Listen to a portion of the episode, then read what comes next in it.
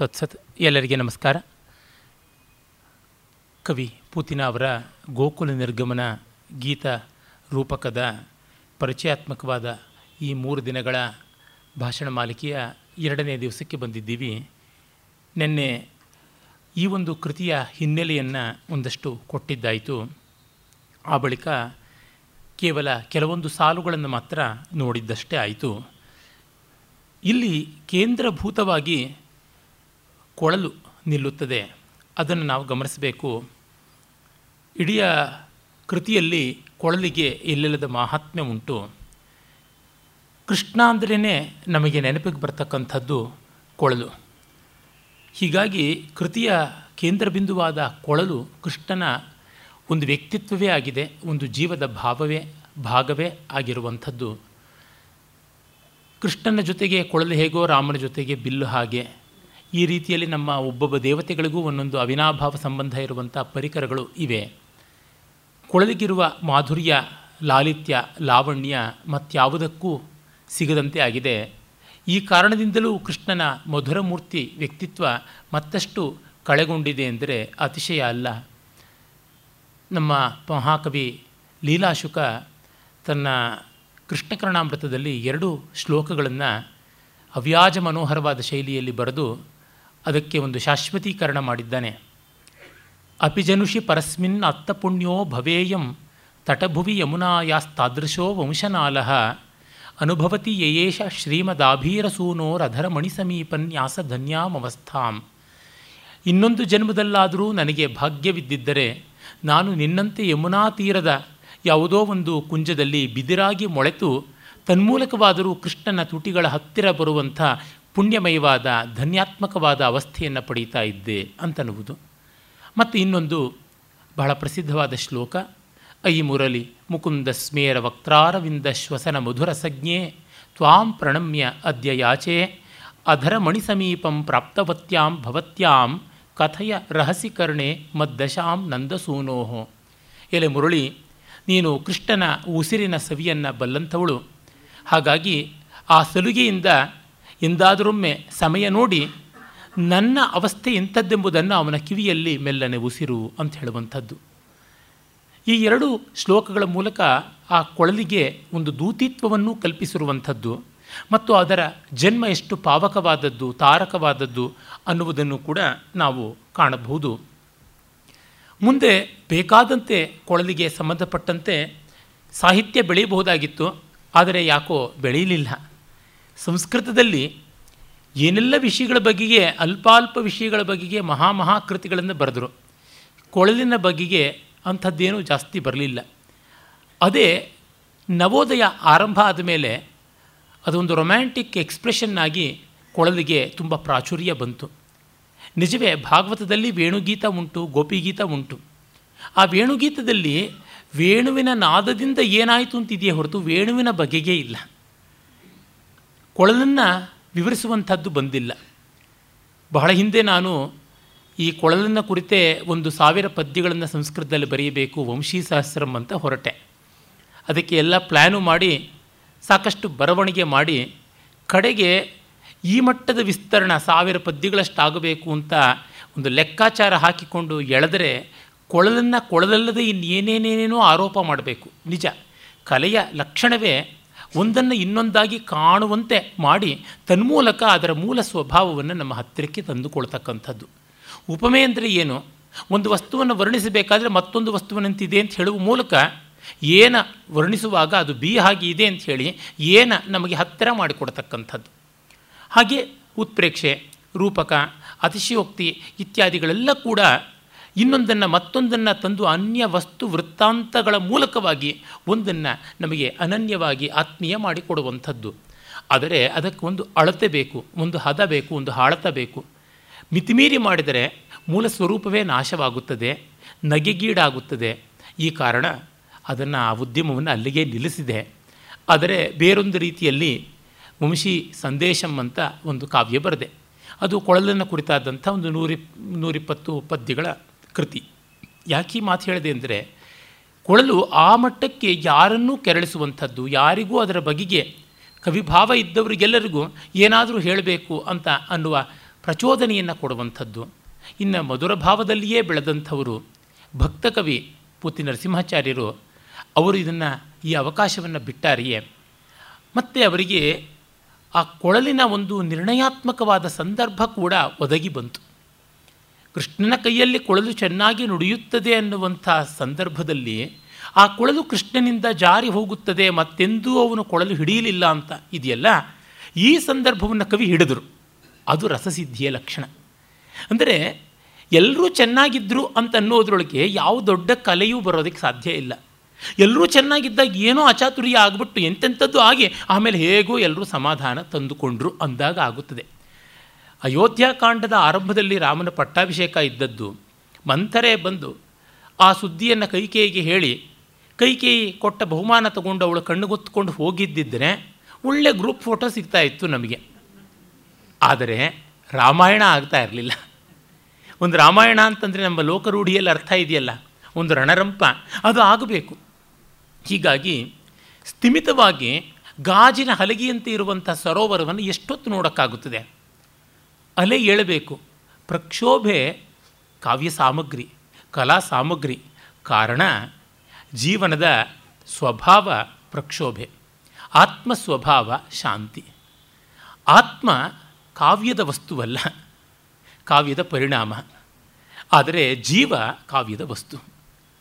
ಸಂಕ್ಷೋಭೆ, ಸಂಕಟ, ವಿರಹವೇ ಜೀವದ ಲಕ್ಷಣ, ವಿಯೋಗವೇ ಜೀವದ ಸ್ವಭಾವ. ಇದರಿಂದಲೇ ನಮ್ಮಲ್ಲಿ ವಿಪ್ರಲಂಭ ಶೃಂಗಾರವನ್ನು ಎಲ್ಲಿಲ್ಲದ ದೊಡ್ಡ ಮಟ್ಟಕ್ಕೆ ಕಂಡಿದ್ದಾರೆ. ಪುತಿನ ಅವರು ಕೃಷ್ಣ ಕೊಳಲನ್ನು ಬಿಟ್ಟು ಹೋಗುವ ಸಂದರ್ಭವನ್ನು ಹಿಡ್ಕೊಂಡ್ರು. ಅದರಿಂದಲೇ ಅವರು ಗ್ರಹಿಸಿದ್ದು ಒಂದು ದೊಡ್ಡ ದರ್ಶನವಾಯಿತು.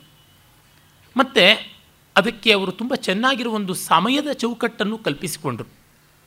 ಇದೆಲ್ಲ ಕವಿಯ ಪೂರ್ಣವಾದ ಕಲ್ಪನೆ. ಅಕ್ರೂರ ಬಂದ ಒಂದು ಸಂಜೆ ಅವನು ಗೋಕುಲಕ್ಕೆ ಮಥುರೆಯಿಂದ ಬರುವಾಗ ಹಾದಿಯಲ್ಲಿ ಕೃಷ್ಣ ಆಗಾಗಲೇ ದನಕರುಗಳನ್ನೆಲ್ಲ ಸಾಗಿಸಿಕೊಂಡು ಅದರ ಹಿಂದೆ ಹೋಗಿದ್ದ. ಆ ಹೆಜ್ಜೆ ಗುರುತುಗಳನ್ನು ನೋಡಿ ಶಂಖ, ಕುಲಿಶ, ಕಮಲ, ಅಂಕುಶ, ರಥ ಮೊದಲಾದ ದಿವ್ಯ ರೇಖಾವಿಲಸಿತವಾದ ಪದಾಂಕಗಳನ್ನು ಕಂಡು ಪುಲಕಿತನಾಗಿ ಕಣ್ಣಿಗೊತ್ತುಕೊಂಡು ನಂದಗೋಪನ ಮನೆಗೆ ಬಂದ ಅಂತ ಭಾಗವತದಲ್ಲಿ ಬರುತ್ತದೆ. ಮತ್ತು ಮರುದಿವಸ ಅಣ್ಣ ತಮ್ಮಂದ್ರನ್ನ ರಥದಲ್ಲಿ ಕೂಡಿಸಿಕೊಂಡು ಹೊರಟೇ ಬಿಟ್ಟ. ಇದನ್ನು ನಮ್ಮ ಹರಿದಾಸರುಗಳು, ಕನ್ನಡದಲ್ಲಿ ಪುರಂದರದಾಸಾದಿಗಳು, ಹಿಂದಿಯಲ್ಲಿ ಸೂರದಾಸ್ ಮೊದಲಾದವರು ಬಹಳ ಚೆನ್ನಾಗಿ ಬರೆದಿದ್ದಾರೆ. ಇದೇ ಭಾವವನ್ನು ಮತ್ತಷ್ಟು ಇನ್ನಷ್ಟು ಗೋಕುಲದಿಂದ ಅವನು ಹೋಗಬಾರದು ಅನ್ನುವ ದುಃಖ ತೋಡಿಕೊಳ್ಳುವಂತೆ ಬೇರೆ ಬೇರೆ ಕವಿಗಳು ಬರೆದಿದ್ದಾರೆ. ಆದರೆ ಅದು ಹಗಲಿನ ಕಥೆ, ಆದರೆ ಇರುಳಿನ ಕಥೆ ಅಲ್ಲ. Day is prose, night is poetry ಅಂತ ನನ್ನ ಭಾವ. ಆ ಬಗ್ಗೆ ಒಂದು ಕವಿತೆಯನ್ನು ಬರೆದಿದ್ದೀನಿ. ಯಾಕೆಂದರೆ ಹಗಲಿನಲ್ಲಿ ಎಲ್ಲ ನಿಚ್ಚಳ, ನಮಗಿನ್ಯಾವುದು ಬೇಕಾಗಿಲ್ಲ, ಸ್ಪಷ್ಟಾಸ್ಪಷ್ಟತೆ. ರಾತ್ರಿಯಲ್ಲಿ ಆ ಸ್ಪಷ್ಟಾಸ್ಪಷ್ಟತೆಯ ಹಿನ್ನೆಲೆಯಲ್ಲಿಯೇ ಕಾವ್ಯ ಒಡಮೂಡುವಂಥ ಅವಕಾಶ ಬರತಕ್ಕಂಥದ್ದು ಒಂದು ರೊಮ್ಯಾಂಟಿಕ್ ಫೀಲಿಂಗು, ಒಂದು ಭಾವನಾತ್ಮಕವಾಗಿ, ಒಂದು ಭ್ರಮಾತ್ಮಕವಾಗಿ ಬಂದು ತನ್ಮೂಲಕ ಹಗಲಿಗೆ ಹಂಬಲಿಸಿ ಬೆಳಕನ್ನು ಕಾಣುವ ಮಟ್ಟಕ್ಕೆ ಮುಟ್ಟುವಂಥದ್ದು. ಈ ಅರ್ಥದಲ್ಲಿ ನೋಡಿದಾಗ ಇವರು on the eve of his departure from Gokula to Madhura ಇದನ್ನೇ ಇಟ್ಕೊಳ್ತಾರೆ, ಆ ಹಿಂದಿನ ರಾತ್ರಿಯ ಕಥೆ. ಈ ಅರ್ಥದಲ್ಲಿ ಯಾರೂ ಬಳಸಿಕೊಳ್ಳದ ಕಾಲವನ್ನು ಇವರು ಬಳಸಿಕೊಂಡರು. ಆಮೇಲೆ ಕೊಳಲು ಕೃಷ್ಣನಿಂದ ವಿಶಿಷ್ಟವಾಗುವ ಬಗೆಯನ್ನು ಇಟ್ಟುಕೊಂಡರು. ಇವೆಲ್ಲ ತುಂಬ ಚೆನ್ನಾಗಿರುವಂತಹ ಪ್ರಬಂಧ ಧ್ವನಿ ಅಂತ ಹೇಳ್ಬೋದು. ಆ ಪ್ರಕರಣಗಳೆಲ್ಲ ತುಂಬ ಸೊಗಸಾದ ಪ್ರಕರಣ ವಕ್ರತೆಗೆ ಸಾಕ್ಷಿಯಾಗಿವೆ. ಇಲ್ಲಿ ಆರಂಭವೇ ಆ ಗೊಲ್ಲನ ಕೊಳಲಿನ ನಾದವನ್ನು ಕೇಳಿದ ಕವಿ ಅಲ್ಲಿಂದ ಸೆಳೆಯಲ್ಪಟ್ಟು ಅವನು ಒಮ್ಮೆಲೆ ಆ ಅಕ್ರೂರ ಬಂದ ಸಂಜೆ ರಾತ್ರಿಯಾಗುವ ಹೊತ್ತಿನ ಗೋಕುಲವನ್ನು ತಲುಪಿಬಿಡ್ತಾರೆ. ಎಲ್ಲಿಂದಲೋ ಯಾವುದೋ ಇನ್ಯಾವುದೋ ಲೋಕಕ್ಕೆ ಸೆಳೆದೊಯ್ಯುತ್ತದೆ. ನಮ್ಮ ಭಾವಕೋಶ ಜಾಗೃತವಾಗಿದ್ದರೆ ಯಾವ ಸ್ವಲ್ಪದರ ಮೀಟುಗೋಲು ಸಾಕು, ದೊಡ್ಡ ರಸಸೃಷ್ಟಿಯನ್ನು ಮಾಡುತ್ತದೆ. ನಮಗೆ ಆ ಶಕ್ತಿ ಇರಬೇಕಷ್ಟೆ. ಹಾಗಿಲ್ಲವಾದರೆ ಏನೂ ಮಾಡೋಕ್ಕಾಗೋಲ್ಲ. ನೋಡಿ, ಅದಕ್ಕೆ ಎಷ್ಟೋ ಜನ ಕಾಶಿ, ರಾಮೇಶ್ವರ ಇತ್ಯಾದಿ ಪುಣ್ಯಕ್ಷೇತ್ರಗಳಿಗೆ ಅಥವಾ ಹಂಪೆ, ಉಜ್ಜಯಿನಿ ಮೊದಲಾದ ಐತಿಹಾಸಿಕ ಸ್ಥಾನಗಳಿಗೆ ಹೋದವರಿಗೆ ಸಮಾಧಾನ ಆಗೋದಿಲ್ಲ. ಅಯ್ಯೋ, ನಾವು ಅಂದುಕೊಂಡಿದ್ದೇ ಒಂದು, ಇಲ್ಲಿ ಇನ್ನೇನೋ ಇತ್ತು, ನಮಗೆ ನಿರಾಶೆ ಆಯಿತು, ಡಿಸಲ್ಯೂಷನ್ ಆಯಿತು ಅಂತ ಅಂದುಕೋತಾರೆ. ಹಾಗಲ್ಲದೆ ಆ ಒಂದು ಸೂಕ್ಷ್ಮತರವಾದ ಒಂದು ಎಳೆಯನ್ನೇ ಹಿಡ್ಕೊಂಡು ಇಡೀ ಚಿತ್ರಣವನ್ನು ಮಾಡಿಕೊಳ್ಳಬಲ್ಲವರಿಗೆ ಲ್ಯಾಟಿನ್ ಭಾಷೆಯಲ್ಲಿ ಒಂದು ಗಾದೆ ಉಂಟು, ಪಿದೆ ಹರ್ಕ್ಯುಲಮ್ ಅಂತ. ಹರ್ಕ್ಯುಲೀಸ್ ಹೆರಾಕ್ಲೀಸನ ಕಾಲನ್ನು ನೋಡಿ ಇಡೀ ದೇಹವನ್ನು ನೀನು ಅಂದಾಜು ಮಾಡಿಕೊಳ್ಳಬೇಕಾದದ್ದು ಅಂತ ನಮ್ಮ ಜಾನಪದ ಕಥೆಗಳಲ್ಲಿ ಬರ್ತದೆ. ಯಾವುದೋ ಒಬ್ಬ ರಾಜಕುಮಾರನಿಗೆ ಒಂದು ಉದ್ದವಾದ ತುಂಬ ಸುಂದರವಾದ ಕೋಮಲವಾದ ತಲೆಗೂದಲು ಸಿಕ್ಕಿರುತ್ತದೆ. ಅವನು ಈ ತಲೆಗೂದಲು ಯಾವಳು ಮುಡಿಯಿಂದ ಜಾರಿದೆಯೇ, ಯಾವಳ ಮುಡಿಯದು ಈ ತಲೆಗೂದಲು, ಅವಳನ್ನು ಮದುವೆ ಆಗಬೇಕು ಅಂದ್ಕೋತಾನೆ. ಆದರೆ ಅವಳನ್ನು ಹೇಗೆ ಗುರುತಿಸೋದು ಗೊತ್ತಾಗೋಲ್ಲ. ಆಗ ಒಬ್ಬ ಚಿತ್ರಕಾರ ಅವನಿಗೆ ಎಷ್ಟು ವಿಭಾವನಾ ಶಕ್ತಿ ಇರುತ್ತದೆ ಅಂದರೆ ಈ ಒಂದು ತಲೆಗೂದಲಿಂದ ಇಡೀ ವ್ಯಕ್ತಿತ್ವವನ್ನೇ, ಅವಳ ಪೋರ್ಟ್ರೇಟ್ ಭಾವಚಿತ್ರವನ್ನು ಬರೆದು ಬಿಡ್ತಾನೆ, ರೂಪಚಿತ್ರವನ್ನು ಬರೀತಾನೆ. ಈ ತರಹ ಕಥೆ ಹೋಗುತ್ತದೆ. ನಮಗೆ ಈ ಶಕ್ತಿ ಇರಬೇಕು. ಹಾಗಿದ್ದಾಗ ನಾವು ಸಾರ್ಥಕವಾಗಿ ಎಲ್ಲವನ್ನು ನಿರ್ಮಾಣ ಮಾಡಿಕೊಳ್ಳಬಲ್ಲವಿ. ಕವಿ ಅಂಥವರು. ಅದರಿಂದಲೇ ಒಂದು ಕೊಳಲಿನ ನಾದ ಅವರಿಗೆ ಆ ಲೋಕಕ್ಕೆ ಏರಿಸುವಂತಹ ವಿಭಾವನಾ ಶಕ್ತಿಗೆ ಪುಟ ಕೊಡುತ್ತದೆ. ಅವರು ಹಾಗೆ ಆ ಗೋಕುಲದಿಂದ ಆ ಗೋಕುಲದ ಜನತೆಯ ಕಡೆಗಿನ್ನ ತಿರುಗ್ತಾರೆ. ಸಖಿಯರು, ಗೋಪಿಯರು ಎಲ್ಲ ಬರ್ತಾರೆ. ಭಾಗ್ಯಶ್ರೀ ರಾಗದ ಒಂದು ಹಾಡದು, ಬಾಸಖಿ ವೃಂದಾವನಕ್ಕೆ ಆನಂದ ನಿಕೇತನಕ್ಕೆ ಬಾಸಖಿ ಅಂತ. ಯಮುನೆಯ ತೆರೆತೆರೆ ತಾಳವ ಹೊಯ್ದು ತೀರದ ತರುತರು ಅಭಿನಯಗೈದು ಲತೆಲತೆ ಬಳುಕಿ ಗಾಳಿಗೆ ತಳುಕಿ ಕೊಳಲಿಗೆ ಒಲೆವಾ ತಾಣಕ್ಕೆ ಬೇಗ ಬಾಸಖಿ ವೃಂದಾವನಕ್ಕೆ ಆನಂದ ನಿಕೇತನಕ್ಕೆ. ಅಂದರೆ ಒಂದೊಂದು ತೀರದ ಮರಗಳು ಕೂಡ ಬೇರು ಬಿಟ್ಟುಕೊಂಡವು, ಕುಣಿಯೋದಕ್ಕೆ ಆರಂಭ ಮಾಡುತ್ತವೆ. ಅಂಥದ್ದು ಯಮುನಾ ನದಿಯ ಅಲೆಯಲೆಯ ತಾಳವನ್ನು ಕೇಳಿಸಿಕೊಂಡು ಅವು ಕುಣಿಯೋದಕ್ಕೆ ಆರಂಭ ಮಾಡುತ್ತವೆ ಅಂತ. ಕೃಷ್ಣ ಚೈತನ್ಯದ ಸ್ವರೂಪ ಅಲ್ವೇ? ಆ ವೇಣುನಾದ ಏನು ಮಾಡುತ್ತದೆ? ಲೀಲಾಶುಕ ಹೇಳ್ತಾನಲ್ಲ, ಕಾಲಿಂದಿ ಬಹಳ ಪ್ರವಾಹ ರಭಸಂ ಸಂಸ್ತಂಭಯನ್ ತತ್ಕ್ಷಣಾತ್ ಶೈಲಾನ್ ವಿದ್ರವಯನ್ ಮೃಗಾನ್ ವಿವಶಯನ್ ಗೋವೃಂದಂ ಆನಂದಯನ್ ಶೈಲಾನ್ ವಿದ್ರವಯನ್ ಮುನೀನ್ ಮುಕುಲಯನ್ ಸಪ್ತಸ್ವರಾನ್ ಜೃಂಭಯನ್ ಓಂಕಾರಾರ್ಥ ಮುದೀರಯನ್ ವಿಜಯತೆ ವಂಶಿ ನಿನಾದ ಶೇಷೋಹೋ ಅಂತ. ಯಮುನಾ ನದಿಯ ನೀರನ್ನು ಸ್ತಂಭನ ಮಾಡಿಬಿಡ್ತದೆ, ಬೆಟ್ಟಗಳನ್ನು ಕರಗಿಸಿಬಿಡುತ್ತದೆ, ಗೋವುಗಳನ್ನು ಕುಣಿದಾಡಿಸುತ್ತದೆ, ಜಿಂಕೆಗಳನ್ನು ಪರದಾಡಿಸುತ್ತದೆ, ಮುನಿಗಳನ್ನು ಬಹಿರ್ವೃತ್ತಿಗೆ ಬರುವಂತೆ ಮಾಡುತ್ತದೆ, ಗೋಪಾಲಕರನ್ನು ಆನಂದ ಪಡುವಂತೆ ಮಾಡುತ್ತದೆ, ಸಪ್ತಸ್ವರಗಳನ್ನು ಸ್ವರೂಪವಾಗಿ ಕುಣಿದಾಡುವಂತೆ ಮಾಡುತ್ತದೆ, ಉಪನಿಷತ್ತಿನ ಪರಮಾರ್ಥವಾದ ಓಂಕಾರವನ್ನು ವ್ಯಾಖ್ಯಾನ ಮಾಡುತ್ತದೆ. ಇದಷ್ಟು ಕೂಡ ಆ ಮಗುವಿನ ಕೊಳಲಿನ ನಾದ ಅಂತ. ಹಾಗೆ ಆ ಲೋಕ ಅತಿಲೋಕ ಮನೋಹರವಾದದ್ದು, ಅದನ್ನು ಹೇಳ್ತಾ ಇದ್ದಾರೆ. ಅಲ್ಲಿ ನೋಡಿ ಎಲ್ಲ ಲಘು ಲಘುವಾಗಿ ಬರುವಂಥ ಪದಶೈಯು ಚೆನ್ನಾಗಿದೆ. ಯಮುನೆಯ ತೆರೆ ತೆರೆ ತಾಳವ ಹೊಯ್ದು ತೀರದ ತರು ತರು ಅಭಿನಯಗೈದು ಲತೆ ಲತೆ ಬಳುಕಿ ಗಾಳಿಗೆ ತಳುಕಿ ಕೊಳಲಿಗೆ ಒಲೆವಾ ತಾಣಕ್ಕೆ ಬೇಗ ಬಾಸಖಿ ಸಖಿ ಬೃಂದಾವನಕ್ಕೆ ಆನಂದ ನಿಕೇತನಕ್ಕೆ ಅಂತ ಅವರು ಕರ್ಕೊಂಡು ಹೋಗ್ತಾ ಇದ್ದಾರೆ. ಭಾಗ್ಯಶ್ರೀ ರಾಗದಲ್ಲಿ ಜಡದೇಹವ ಮನೆಯೊಳೆ ಬಿಟ್ಟಂತೆ ಹಗುರಾದೆವು ಈ ರಾಗಕ್ಕೆ, ಇದು ತುಂಬ ಚೆನ್ನಾದ ಕವಿತೆ. ಜಡದೇಹವನ್ನು ಮನೆಯಲ್ಲೇ ಬಿಟ್ಟುಬಿಟ್ಟಿದ್ದೀವಿ, ಹಗುರಾಗ್ಬಿಟ್ಟಿದ್ದೀವಿ ಈಗ ಅಂತ. ದೇಹ ಇದ್ದರೆ ದೇಹಭಾವದಿಂದ ಬರುವಂಥ ಎಷ್ಟೆಷ್ಟೋ ಮಾಲಿನ್ಯಗಳು, ಹಾಗಲ್ಲದ ರೀತಿಯಲ್ಲಿ ನಾವು ಬಂದಿದ್ದೀವಿ. ಕಾರ್ಮುಗಿಲ ಆಗಸವನ್ನು ಹೊದ್ದಂತೆ ನಿದ್ದೆಯು ಮುಸುಕಿತು ಹಿರಿಯರನಂತೆ. ಆಕಾಶಕ್ಕೆ ಮೋಡ ಮಸಗಿದ ಹಾಗೆ ದೊಡ್ಡವರಿಗೆ ನಿದ್ರೆ ಬಂತು. ನಾವು ಜಡದೇಹವನ್ನು ಮನೆಯೊಳಗೆ ಬಿಟ್ಟು ಚೈತನ್ಯ ಮಾತ್ರರಾಗಿ ಇಲ್ಲಿಗೆ ಬಂದಿದ್ದೀವಿ. ದಿವ ತೊರೆಯಿತು ತನ್ನಯ ಸಾರವನೇ, ಇಳೆಕಳೆಯಿತು ತನ್ನಯ ಭಾರವನೇ, ಜನ ಮರೆತಿತು ತನ್ನಯ ರೂಢಿಯನೇ, ಮೋಹನ ಮುರಳಿ ಗಾನಕ್ಕೆ ಬೇಗ ಬಾಸಕ್ಕೆ ಬೃಂದಾವನಕ್ಕೆ ಅಂತ ಹೇಳ್ತಾರೆ.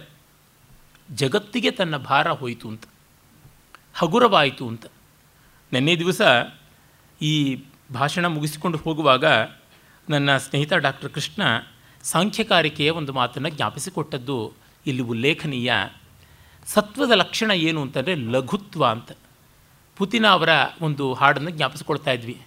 ಹಗುರ ಆಗೆಲೆ ಮನ ಲಘುವಾಗೆಲೆ ಮನ ಹಾರಿ ಹರಿಯ ಮುಟ್ಟು ಹಾರು ನೀನು ಹಾರಿ ಹರಿಯನ್ನು ಮುಟ್ಟಬೇಕು ಅಂತ. ಲಘುವಾಗುವುದು, ಲಘು ಕ್ಷಿಪ್ರಂ ಅರಂ ಧೃತಂ ಅಂತೆಲ್ಲ ಅಮರಕೋಶದಲ್ಲಿ ತ್ವರಿತ ವೇಗಕ್ಕೂ ಲಕ್ಷಣ, ಚಟುವಟಿಕೆ ಅದು ಉಂಟು. ಆದರೆ ಅದು ರಜೋಗುಣ ಸಂಬಂಧಿಯಾದದ್ದಲ್ಲ. ತತ್ರ ಸತ್ವಂ ನಿರ್ಮಲತ್ವಂ ಪ್ರಕಾಶಕಂ ಅನಾಮಯಂ ಅಂತ ಯಾವುದನ್ನು ಭಗವದ್ಗೀತೆಯಲ್ಲಿ ಕೃಷ್ಣ ಹೇಳ್ತಾನೆ, ಆ ರೀತಿಯಾದದ್ದು. ಎನ್ನದು ತನ್ನದು ಇದು ಸರಿ ತಪ್ಪು ಇಲ್ಲದಾಯಿತು ಕೊಳಲುಲಿವೇ ನೆಪ್ಪು. ಇದು ತಪ್ಪು ಇದು ಸರಿ ಅನ್ನುವುದೆಲ್ಲ ಬಿಟ್ಬಿಡೋಣ, ಅದು ಬಿಟ್ಟು ಹೋಗಿದೆ. ಕೊಳಿನ ಹುಲಿಯೇ ನೆಪ್ಪು ಅಂದರೆ ನೆನಪು ಅಂತ. ನಮಗಿರುವ ಒಂದೇ ಸ್ಮೃತಿ ಅದು ನಾದಸ್ಮೃತಿ, ವೇಣುಸ್ಮೃತಿ. ಸಂಸಾರ ದೂರ ಬಿನದವೇ ನೇರ, ಇನ್ನು ನಮಗೀ ಗಾನಕ್ಕೆ ಬೇಗ ಭಾಸಕಿ ಬೃಂದಾವನಕ್ಕೆ ಅಂತಾರೆ. ಸಂಸಾರ ದೂರ ಬಿನದವೇ ನೇರ, ನಮ್ಮ ಸಂಸಾರ ದೂರವಾಗಬೇಕು, ವಿನೋದವೇ ನಮಗೆ ನೇರವಾಗಿ ಆಗಬೇಕು ಅಂತ. ಎಲ್ಲರ ಮನಸ್ಸಿನಲ್ಲಿಯೂ ಒಂದು ಸ್ವಲ್ಪ ಹೊತ್ತಾದರೂ ಸಾಕು ನಮ್ಮ ಜಂಜಾಟ ಅಂತಿರುತ್ತೆ. ಇದನ್ನೆಲ್ಲ ಬಿಟ್ಟು ಒಂದು ಸ್ವಲ್ಪ ಹೊತ್ತು ನಮ್ಮ ಪಾಡಿಗೆ ನಾವಿರೋಣ ಅಂತ.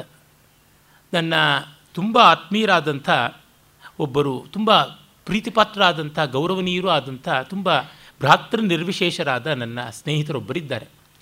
ಅವರ ಮನೆಯವರು ಬಹಳ ಪ್ರೀತಿಪಾತ್ರರಾದವರು, ಮಹಾ ಸಾಧ್ವಿ, ಸೌಶೀಲ್ಯೆ ಎಲ್ಲ ಹೌದು. ಆದರೆ ಅವರೊಮ್ಮೆ ಹೇಳಿದರು, ಇಷ್ಟು ಪ್ರೀತಿಪಾತ್ರನಾದ ಗಂಡ ಕೂಡ ನನಗೆ ಕೆಲವೊಮ್ಮೆ ಪರಕೀಯ ಅಂತ ಅನಿಸಿಬಿಡ್ತಾನೆ ಅಂತ. ಪ್ರಾಮಾಣಿಕವಾದ ಮಾತು ಅವ್ರು ಹೇಳಿದ್ರೊಳಗೆ ಇಳೆಯಷ್ಟು ಕೂಡ ಅನ್ಯಾಯದ ಮಾತಿಲ್ಲ. ಕೆಲವೊಮ್ಮೆ ನಮಗನ್ಸುತ್ತದೆ ಸಾಕು, ಅವನ ಗಂಡನೋ ಇವಳ ಹೆಂಡತಿಯೋ ಇವರ ಅಪ್ಪನೋ ಅಮ್ಮನೋ ಯಾರೇ ಆದರೂ ಅದು ಒಂದು ಕ್ಷಣಕ್ಕೆ ಬಹಿರಂಗ ಅಂತ ಅನಿಸಿ ನಮಗೆ ನಾವಾಗಿರಬೇಕು.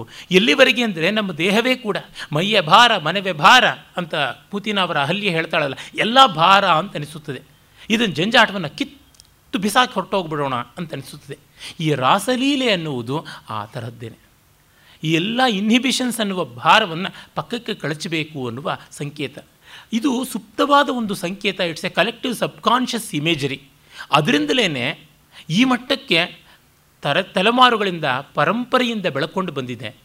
ಇಲ್ಲದೇ ಇದ್ದರೆ ಇದಕ್ಕೆ ಎಂದಿಗೂ ಕೂಡ ಅನ್ವಯ ಇರ್ತಾ ಇರಲಿಲ್ಲ, ಸಾರ್ಥಕ್ಯ ಸಂವಾದ ಕಾಣ್ತಾ ಇರಲಿಲ್ಲ.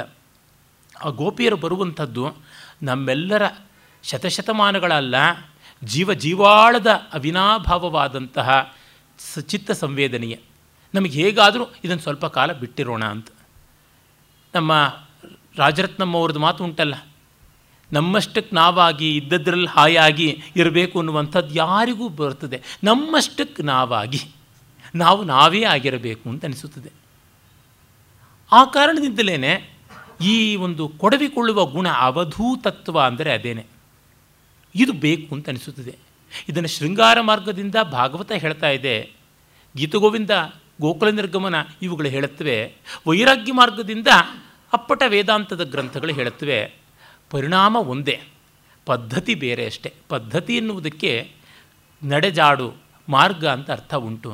ರಸ್ತೆ ಯಾವುದಾದ್ರೇನು, ನಾವು ಮುಟ್ಟಬೇಕಾಗಿರೋದು ಮುಖ್ಯ. ಆದರೆ ಈ ರಸ್ತೆಯಲ್ಲಿ ಸೊಗಸಂದರೆ ಅಕ್ಕಪಕ್ಕ ತಂಪಾದ ನೆರಳನ್ನು ಕೊಡ್ತಕ್ಕಂಥ ಪುಷ್ಪ ಫಲಭರಿತವಾದ ತುಂಬ ಸುರಭಿಳವಾದಂಥ ತರುಲತಾ ಸಮೂಹ ಇದೆ. ಆಚೀಚೆಗೆ ಬಹಳ ಚೆಲುವಾಗಿರ್ತಕ್ಕಂಥ ಕೆರೆಗಳು ತಿಳಿಯಾದ ನೀರನ್ನು, ಕೆಂದಾವರೆಗಳನ್ನು, ಮರಿದುಂಬಿಗಳನ್ನು ತುಂಬಿಕೊಂಡಂಥವು ಇವೆ. ಮತ್ತು ಇಲ್ಲಿ ಕಾಡುಗಳ್ಳರಿಲ್ಲ, ಹೈವೇ ರಾಬರ್ಸ್ ಇಲ್ಲ, ಯಾವುದೂ ಇಲ್ಲ. ವೇದಾಂತದ ದಾರಿ ಇದೆಯಲ್ಲ, ಸ್ವಲ್ಪ ಮುಳ್ಳಿನ ದಾರಿ, ಜಲ್ಲಿ ಕಲ್ಲಿನ ದಾರಿ, ಒಡಕಲ ದಾರಿ, ಮರ ಇಲ್ಲದ ದಾರಿ, ಮರುಭೂಮಿಯ ದಾರಿ. ಆದರೆ ಕಲೆ ಇದೆಯಲ್ಲ, ಅದು ರಮ್ಯಾಂತರ ಕಮಲಿನೀ ಹರಿತೈಸ್ಸರೋಭಿ ಛಾಯಾದ್ರುಮೈರ್ ನಿಮಿತಾರ್ಕಮಯೂಖತಾಪೈ ಭೂಯಾತ್ ಕುಶೇಷಯ ರಜೋ ಮೃದುರೇಣು ರಸ್ಯಾಹ ಶಾಂತಾನುಕೂಲ ಪವನಶ್ಚ ಶಿವಶ್ಚ ಪಂಥಾಹ ಅಂತ ಕಾಳಿದಾಸ ಶಕುಂತಲೆಗಾಗಿ ಇಡೀ ಪ್ರಕೃತಿ ಹಾರೈಸಿತಲ್ಲ ಹಾದಿ, ಅಂಥ ಹಾದಿ ಅದು ಇಲ್ಲಿ ನಾವು ನೋಡಬೇಕು. ಅದನ್ನೇ ಭವನಿಮಜ್ಜನ ಲಘಿಮ ಕೌಶಲ ಅಂತ ಕವಿ ಹೇಳಿದ್ದು. ನಾವು ಭವನಿಮಜ್ಜನ ಅಂದರೆ ಭವವನ್ನು ಮುಳುಗಿಸಬೇಕು ಅಂದರೆ ಮುಳುಗಿಸುವ ನಾವು ಮುಳುಗ್ತೀವಿ. Intensely feel the world and instantaneously come out of it. ಇದು ಭವನಿಮಜ್ಜನ ಮತ್ತು ಲಘಿಮ ಚಾತುರ್ಯ. We have to feel the world intensely. ಯಾವನು ಮನುಷ್ಯನಾಗಿ ಮೊದಲು ಭಾವನೆಯನ್ನು ಭಾವವಾಗಿ ಅನುಭವಿಸಲ್ವೋ ಅವನ ರಸವಾಗಿ ಮಾಡೋದಕ್ಕೆ ಹೇಗಾಗುತ್ತದೆ? ಕಬ್ಬೆ ಇಲ್ಲದೆ ಇದ್ದವನು ಸಕ್ಕರೆ ಮಾಡೋಕ್ಕಾಗತ್ಯ? ಆಗುವಂಥದ್ದಲ್ಲ. ಕಷ್ಟವೇ ಪಡೆದವನು, ನೋವೇ ಪಡೆದವನು, ಒದ್ದಾಟವೇ ಇಲ್ಲದೆ ಇದ್ದವನು, ನಲಿವೇ ಇಲ್ಲದೆ ಇದ್ದವನು ಏನು ಮಾಡಬಲ್ಲ, ಏನೂ ಮಾಡೋಕ್ಕಾಗೋಲ್ಲ. ಈ ಕಾರಣದಿಂದ ಭವದಲ್ಲಿ ಆಳವಾಗಿ ಮುಳುಗಬೇಕು. ಎಲ್ಲರಿಗೂ ದುಃಖ ಇರುತ್ತದೆ. ಕವಿ ಕಲಾವಿದರಿಗೆ ಬರುವಂಥ ದುಃಖವನ್ನು ಅವರು ತೀವ್ರವಾಗಿ ಅನುಭವಿಸ್ತಾರೆ. ನಮ್ಮ ಗಾಯನ ಪ್ರಪಂಚದಲ್ಲಿ, ನರ್ತನ ಪ್ರಪಂಚದಲ್ಲಿ, ನಾಟಕ ಪ್ರಪಂಚದಲ್ಲಿ, ಚಲನಚಿತ್ರ ಪ್ರಪಂಚದಲ್ಲಿ ಸೆಲೆಬ್ರಿಟೀಸ್ ಲೈಫ್ ಅಂತ ನಾವು ನೋಡ್ತಾನೆ ಇರ್ತೀವಿ. ಬಹಳ ಏರುಪೇರುಗಳು, ತೀವ್ರತೆಗಳಿವೆ. ಮುಕ್ಕಾಲು ಮೂರು ವೀಸೆ ಅವರ ಭಾವದ ವಿಕ್ರಾಂತಿ ಆ ಬಗೆಯದಾಗಿರುತ್ತದೆ. ಒಳ್ಳೆಯದು ಕೆಟ್ಟದ್ದು ಏನೇನೋ ನಡೀತಾ ಇರ್ತದೆ. ನಿನ್ನೆ ಮೊನ್ನೆ ಎಲ್ಲ ಪತ್ರಿಕೆಗಳಲ್ಲಿ ಒಂದು ವಾರ್ತೆ ಬಂತು, ಹಲವು ಪತ್ರಿಕೆಗಳಲ್ಲಿತ್ತು. ಅದು ಶೇಕ್ಸ್ಪಿಯರ್ನನ್ನು ಕುರಿತಾದದ್ದು. ಅವನು ಸುಮಾರು ಕಳ್ಳ ದಾಸ್ತಾನು ಮಾಡಿ ಆಹಾರ ಪದಾರ್ಥಗಳನ್ನು ಅವನು ಸಿಕ್ಕಾಕ್ಕೊಂಡಿದ್ದ ಅಂತ, ಮತ್ತು ತೆರಿಗೆ ಇತ್ಯಾದಿಗಳನ್ನು ಕೊಡದೆ ಅವನು ಶಿಕ್ಷೆಗೆ ಗುರಿಯಾಗುವಂಥ ಸಂದರ್ಭ ಬಂದಿತ್ತು ಅಂತೆಲ್ಲ. ಯಾವ ಲೋಭ ಕಾಡ್ತೋ ಅಂಥ ಮಹಾನುಭಾವನಿಗೆ ಮ್ಯಾಕ್ಬತ್ನಲ್ಲಿ ಪರಮಲೋಭವನ್ನು ಕಾಣಿಸಿಕೊಟ್ಟಂಥವನಿಗೆ, ಅಂದರೆ ಒಂದು ಭಾವವನ್ನು ಎಲ್ಲಿಯೂ ಇಂಟೆನ್ಸ್ ಆಗಿ ಫೀಲ್ ಮಾಡಿರ್ತಾನೆ, ಹತ್ತಾರು ಭಾವಗಳನ್ನು ಫೀಲ್ ಮಾಡದೆ ಮಹಾಕವಿ ಆಗೋಲ್ಲ, ಅದು ಮಾಡಿರ್ತಾನೆ. ಆದರೆ ಅಲ್ಲಿಂದ ನೆಗೆದು ಬರುವ ಸಾಧ್ಯತೆಯನ್ನು ಒಳಗೊಂಡಿರ್ತಾನೆ. ಇದು ಭವನಿಮಜ್ಜನ ಎಲ್ಲರಿಗೂ ಇರುತ್ತದೆ, ಆದರೆ ಇಂಟೆನ್ಸ್ ಆಗಿ ಕವಿಗಿರುತ್ತದೆ. ಜೊತೆಗೆ ಲಘಿಮ ಕೌಶಲ ಕವಿಗೆ ಮಾತ್ರ ಸಾಧ್ಯ, ಮತ್ತೂ ಮಿಗಿಲಾಗಿ ದಾರ್ಶನಿಕನಿಗೆ ಸಾಧ್ಯ ಇರಲಿ. ಪುತಿನ ಅವರು ಇದನ್ನು ಬಲ್ಲಂಥವರು, ಇದನ್ನು ಅನುಭವಿಸಿದವರು. ಹಾಗಾಗಿ ಅವರು ಹೇಳ್ತಾರೆ, ಕಲೆಯ ಮುಖ್ಯ ಲಕ್ಷಣ ಏನಂದರೆ ಸತ್ಯ ಶಿವ ಸುಂದರ ಅನ್ನುವಲ್ಲಿ ಸತ್ಯವನ್ನು ಸೌಂದರ್ಯದ ಮೂಲಕ ದರ್ಶಿಸುವಾಗ ಶಿವ ಅಂದರೆ ನಿರ್ವೈರದ ಭಾವ ಬರುತ್ತದೆ ಅಂತ.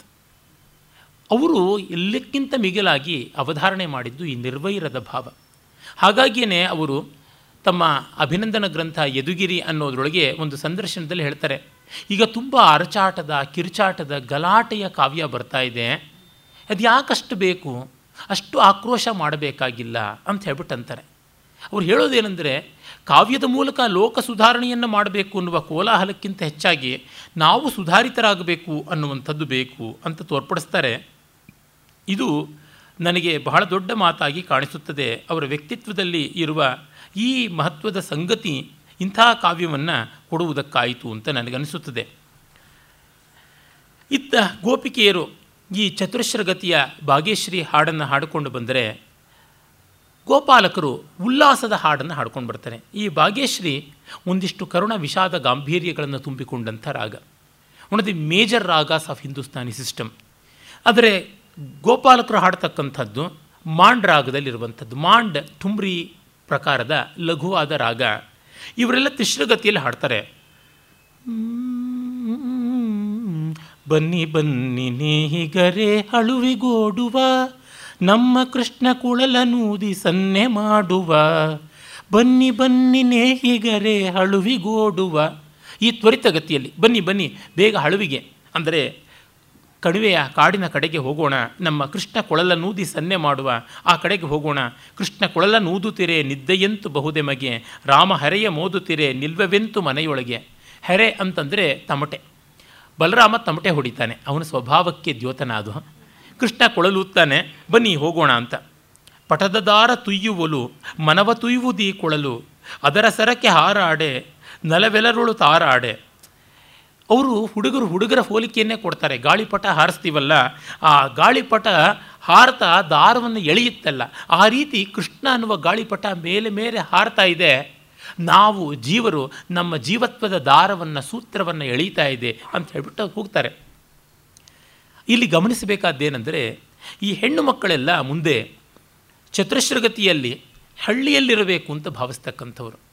ಹಳ್ಳಿಯ ಸಂಕೇತವಾಗಿ the feminine, the art of life ಅಂತೀವಲ್ಲ, ಆ ರೀತಿಯಾಗಿ ಇವರು the science of life and the masculine of the world ಅನ್ನುವಂತೆ ಈ ಗೋಪಾಲಕರು.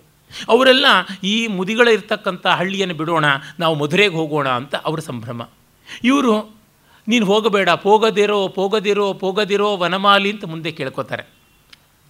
ಚತುರಶ್ರದ ವಿಳಂಬಗತಿ ಅಂದರೆ ಮಧ್ಯಮಗತಿ ಅದು ಹಳ್ಳಿಯದಾದರೆ, ತ್ವರಿತದ ತ್ರಿಶ್ರಗತಿ ನಗರದ್ದು. ನಗರದ ಪೇಸ್ ಜಾಸ್ತಿ, ಮೂರು ಮಾತ್ರೆಗಳಲ್ಲಿ ಓಡ್ತಾ ಇರ್ತೇವೆ, ತಕಟ ತಕಟ ತಕಟ ತಕಟ ಅಂತ. ಇಲ್ಲಿ ನೋಡಿ, ತಕ ಧಿಮ್ಮಿ ತಕ ಜಣು ತಕ ಧಿಮ್ಮಿ ತಕ ಜಣು ತೋಂ ತಕ ಧೀಮ್ ತಕ, ಹೀಗೆ ಇದು ಒಂದು ಸ್ವಲ್ಪ ಒಂದು ಮಾತ್ರ ಕಾಲ ವಿಳಂಬವಾಗಿ ಹೋಗ್ತಾ ಇರ್ತದೆ. ಆದರೆ ಚತುರಶ್ರಕ್ಕೆ ಹೆಚ್ಚಿನ ಸ್ಥಿತಿಸ್ಥಾಪಕತ್ವ ಉಂಟು. ತ್ರಿಶ್ರಗತಿ ಬೇಗ ಮೊನಾಟನಸ್ ಆಗಿಬಿಡ್ತದೆ, ಅದನ್ನು ಟೇಮ್ ಮಾಡಬೇಕಾಗುತ್ತದೆ. ಕೃಷ್ಣ ಮಿಶ್ರಗತಿಯವನು, 3+4 ಮಾಡಿಕೊಳ್ತಕ್ಕಂಥವನು. ಭಾಮಿನಿ ಷಟ್ಪದಿ ಇತ್ಯಾದಿಗಳ ಮಲ್ಲಿಕಾಮಾಲಾ ಛಂದಸ್ಸಿನ ಗತಿ ಅಂದರೆ ಎರಡನ್ನೂ ಉಳಿಸಿಕೊಳ್ಬೇಕು.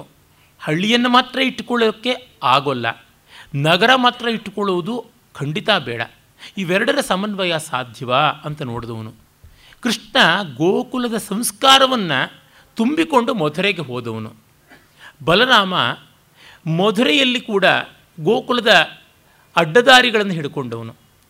Balarama is rustic but not a cultured person. Krishna cultured person but not in the artificial sense. ಇದನ್ನು ನಾವು ನೋಡಬೇಕು. ಬಲರಾಮ ಗೋಕುಲದ ಹಳ್ಳಿಗಾಡಿನ ಬದುಕನ್ನು ಯಾವ ಥರ ಜ್ಞಾಪಕದಲ್ಲಿ ಇಟ್ಕೊಂಡಿದ್ದ? ಹೆಂಡ ಕುಡಿಯೋ ರೀತಿಯಲ್ಲಿ, ಗಲಾಟೆ ಮಾಡೋ ರೀತಿಯಲ್ಲಿ, ಟ್ರ್ಯಾಂಪ್ ಪೋಲಿತನದ್ದು. ಆದರೆ ಕೃಷ್ಣನದು ಹಾಗಲ್ಲ. ಬಲರಾಮ ಬರ್ತಾ ಇದ್ದ ಗೋಕುಲಕ್ಕೆ, ಕೃಷ್ಣ ಎಂದೂ ಬರಲಿಲ್ಲ. ಆದರೆ ಬಲರಾಮ ಬಂದು ಗೋಕುಲವನ್ನು ಏನೂ ಉದ್ಧಾರ ಮಾಡಲಿಲ್ಲ. ಹೋಗಲಿ ಗೋಕುಲದ ಸತ್ಸಂಸ್ಕೃತಿಯನ್ನು ತೆಗೆದುಕೊಂಡು ನಗರದಲ್ಲಿ ಮಥುರೆಯಲ್ಲಿಯೋ ದ್ವಾರಕೆಯಲ್ಲಿಯೋ ಬಿತ್ತದನಾ? ಇಲ್ಲ. ಈ ಮದ್ಯ, ಈ ದ್ಯೂತ, ಈ ವ್ಯಸನಗಳನ್ನು ಅದಕ್ಕೆ ಅಂಟಿಸಿ ತನ್ಮೂಲಕ ಇಡೀ ಒಂದು ಯಾದವ ಕುಲ ಪತನಕ್ಕೆ ಇಂಡೈರೆಕ್ಟ್ ಕಾಂಟ್ರಿಬ್ಯೂಷನ್ ಬಲರಾಮನು ಕೊಟ್ಟ. ಹೀಗೆ ಕಂಡಾಗ ನಾವು ಹಳ್ಳಿಯ ಅಡ್ವೊಕೇಟ್ಸೋ ನಗರದ ಅಡ್ವೊಕೇಟ್ಸೋ ಆದಲ್ಲಿ ಅದು ಅಕೃತ್ಸನ ದೃಷ್ಟಿ. ಎರಡನ್ನೂ ಯಾವ ರೀತಿ ನೋಡಬೇಕು ಅನ್ನುವಂಥದ್ದನ್ನು ಭಾವಿಸಬೇಕು.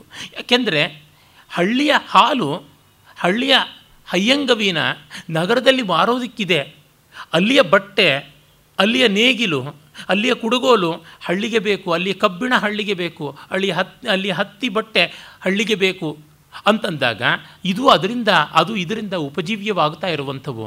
ಇದರ ಅರಿವಿರತಕ್ಕಂಥದ್ದು ಕೃಷ್ಣನ ದಾರಿ. ಅಂದರೆ ಜಗತ್ತಿನ ನಾನಾ ವಿಧವಾದ ಅಸ್ತಿತ್ವಗಳ ಕಡೆಗೆ ರೋಷಗೊಂಡು ಮಾನೋ ಕಲ್ಚರ್ನ ಹಳ್ಳಿಯಾಗಿಯೂ ಆಗಲಿ ನಗರವಾಗಿಯೂ ಆಗಲಿ ಮಾಡಬೇಕು ಅನ್ನುವಂಥದ್ದು ಕೃಷ್ಣನ ದೃಷ್ಟಿಯಲ್ಲ. ಒಂದು ಇನ್ನೊಂದನ್ನು ಕೊಲ್ಲದೆ ತಿನ್ನದೆ ಬಾಳುವುದು ಹೇಗೆ, ಕೊಲ್ಲಲು ತಿನ್ನಲು ಬಂದರೆ ಅವುಗಳನ್ನು ಬಗ್ಗು ಬಡಿಯುವುದು ಹೇಗೆ, ಇದು ಅವನ ಯುಕ್ತಿ. ಇದಕ್ಕಾಗಿ ಅವನು ಈ ಮಿಶ್ರಗತಿಯನ್ನು ಆರಿಸಿಕೊಳ್ತಾನೆ. ಈ ಗೋಕುಲ ನಿರ್ಗಮನದ ಆರಂಭದಲ್ಲಿಯೇ ಬರುವಂಥ ಈ ಛಂದೋಬಂಧದ ಬಗೆಯನ್ನು ನಾವು ಭಾವಿಸಬೇಕು. ಈ ಕಡೆಗೆ ಯಾವ ವಿಮರ್ಶಕರಿಗೂ ಗಮನ ಸೆಳೆದಂತೆ ಇಲ್ಲ. ಮತ್ತೆ ಗೋಪಿಯರು ಇನ್ನೊಂದು ಹಾಡು ಹೇಳ್ತಾರೆ. ಅದು ಕೃಷ್ಣನ ಕೊಳಲಿನ ನಾದ ಕೇಳಿಸುತ್ತದೆ. ತುಂಬ ಪ್ರಸಿದ್ಧವಾದಂಥ ಹಾಡು. ಆಲಿಸು ಕೃಷ್ಣನ ಕೊಳಲಿನ ಕರೆ ಕರೆ, ತೊಟ್ಟಿಲ ಹಸುಗೂಸ ಮರೆ ಮರೆ, ಪಕ್ಕಾದ ಗಂಡನ ತೊರೆ ತೊರೆ, ಬೃಂದಾವನಕ್ಕೆ ತ್ವರೆ ತ್ವರೆ, ಮುತ್ತಿನ ಕುಪ್ಪಸ ಹರಳೋಲೆ, ಮಲ್ಲಿಗೆ ಜಾಜಿ ಮುಡಿಮಾಲೆ, ಹೆಜ್ಜೆಯ ನೇವುರ ಗೆಜ್ಜೆಯ ಪಿಲ್ಲಿ, ಮರೆತೇ ಬಂದೆವೆ ಮನೆಯಲ್ಲೇ ಕೃಷ್ಣನ ಕೊಳಲಿನ ಕರೆ ಕರೆ ಅಂತ. ಕುಣಿಯೋದಕ್ಕೆ ಬೇಕಾದ ಸಾಮಗ್ರಿ ಇಲ್ಲ, ತೊಂದರೆ ಇಲ್ಲ, ಕುಣಿಯುವ ಮನಸ್ಸಿದೆಯಲ್ಲ, ಇನ್ಯಾತಕ್ಕೆ ಬೇಕು ಅವೆಲ್ಲ ಅಲಂಕಾರ. ಹೊತ್ತಾರೆ ಹೊರಗೆಲಸ ಮಿಕ್ಕಾರೆ ಮಿಗಲಿ, ಮಿಕ್ಕಾದ ನೆರೆಹೊರೆ ನಕ್ಕಾರೆ ನಗಲಿ, ಬೃಂದಾವನದೊಳು ಆಲಿಸಿ ಈಗೋ ಮುರಳಿ ಕೃಷ್ಣನ ಕೊಳಲಿನ ಕರೆ ಕರೆ ಅಂತ ಬರ್ತಾರೆ. ತುಂಬ ಲೋಕಪ್ರಸಿದ್ಧವಾದ ಗಾನ ಇದು. ಸಿಂಧು ಭೈರವಿ ರಾಗದಲ್ಲಿ ಚಲನಚಿತ್ರ ಸುಬ್ಬಾಶಾಸ್ತ್ರಿಯಲ್ಲಿ ಕೂಡ ಇದನ್ನು ಅಳವಡಿಸಿಕೊಂಡು ಶ್ರೀರಂಗಂ ಗೋಪಾಲ್ ರತ್ನಂ ಹಾಡಿದರು. ಅನೇಕರು ಹಾಡಿ ಅಜರಾಮರವಾದಂಥದ್ದು. ಅಲ್ಲಿ ಪುನರುಕ್ತಿ ನೋಡಿ, ಮರೆ ಮರೆ, ತೊರೆ ತೊರೆ, ತ್ವರೆ ತ್ವರೆ ಅಂತೆಲ್ಲ ಬರುತ್ತದಲ್ಲ. ಒಂದಲ್ಲ ಎರಡು ಬಾರಿ ಮರೆತು ಬಿಡಬೇಕು ಅಂತ, ಮಗುವನ್ನೂ ಮರೆಸುವಂಥದ್ದು ಈ ಪ್ರಣಯ ಇಂಥದ್ದು ಅಂತ. ಜೀವಕಾಮ ಬಂದಾಗ ಮಿಕ್ಕ್ಯಾವುದು ಉಳಿಯೋದಿಲ್ಲ ಅನ್ನುವಂಥದ್ದಿಲ್ಲೇ ಸ್ವಾರಸ್ಯ. ಮನೆ ಕೆಲಸ ಎಷ್ಟಾದರೂ ಮಿಗಲಿ, ಅಕ್ಕಪಕ್ಕವ್ರದವ್ರು ಎಷ್ಟಾದರೂ ನಗಲಿ, ಏನು ಬೇಕಾದರೂ ಮಾಡಲಿ, ನನಗೇನು ಅದು ಬೇಕಾಗಿಲ್ಲ. ನನ್ನದೇ ಒಂದು ರಚನೆ ನಮ್ಮ ಮಂಟಪರು ಭಾಮಿನಿ ಅನ್ನುವ ಏಕವ್ಯಕ್ತಿ ಯಕ್ಷಗಾನದಲ್ಲಿ ಮಾಡ್ತಾರೆ. ಅಭಿಸಾರಿಕೆ, ಇವರೆಲ್ಲ ಅಭಿಸಾರಿಕೆಯರೇ. ಆ ಪ್ರಣಯಕ್ಕೆ ಪ್ರಿಯನ ಕಡೆಗೆ ನುಗ್ಗಿ ಹೋಗುವಂತಹ ಹೆಣ್ಣು ಅಭಿಸಾರಿಕೆ. ಎನಗಿಲ್ಲ ಭಯ ಕಾರಣ ವಿಚಾರಣ, ಜಗದಾಡಿಕೆಯ ಕೇಳೆ ಅಭಿಜಾತರಿಗೆ ಸೋಲೆ, ಅಗಡಿಪ್ಪ ಮಳೆಗಾಳಿಗಳಿಗಂಜೇನು ಅಂತ. ಜಗದಾಡಿಕೆಯ ಕೇಳೆ, ಈ ಕಡೆಯಿಂದ ಆ ಕಡೆಯಿಂದ ಜನ ಏನಂದರೂ ಈ ಕಿವಿಯಿಂದ ಆ ಕಿವಿಗೆ ಅದು ಹೋಗ್ತಾ ಇರುತ್ತೆ. It is a national highway, ನಾನು ತಲೆ ಮೇಲೆ ಏರಿಸ್ಕೊಳ್ಳೋದಿಲ್ಲ ಅದು. ಅಭಿಜಾತರಿಗೆ ಸೋಲೆ, ಏನು ಮರ್ಯಾದಸ್ಥರು ಬಂದು ನನ್ನನ್ನು ಎಷ್ಟು ನಿಂದಿಸಿದ್ರೂ ನಾನೇನು ಲೆಕ್ಕಕ್ಕಿಡೋದಿಲ್ಲ. ಬೆನ್ನಟ್ಟಿ ಸುಭಮಾಣಂ ಬರ್ಪನ್ನ ಮೆಲ್ಲರು, ಕನ್ನೆಯರೆ ಸಂಪನ್ನೆಯರೆ ಚೆನ್ನಿಗನವನಲ್ಲಿ ಜೊನ್ನಪಾಲ್ ಬೆಳಕಲ್ಲಿ, ಮನ್ನಿಸೆ ಮೈಬಿಗಿ ಬಿಡದಿರ್ಪನೆ, ಏನಾದರೂ ಸರಿ ನಾನು ಹೋಗುವಂಥದ್ದು ಅಂತ. ಮೇಘ ಗರ್ಜಂತು ವರ್ಷಂತು ಮುಂಚಂತ್ ವಶನಿಮೇವವ, ಗಣಯಂತಿನ ಶೀತೋಷ್ಣಂ ರಮಣಾಭಿಮುಖ ಸ್ತ್ರೀಯ ಅಂತ ಶೂದ್ರಕನ ಮೃಚ್ಛಕಟಿಕದ 5ನೇ ಅಂಕದಲ್ಲಿ ವಸಂತ ಸೇನೆ ಹೇಳುವ ಮಾತು ಈ ರೀತಿಯಾದದ್ದು. ಇವರು ಹಾಗೆ ಬರ್ತಾರೆ.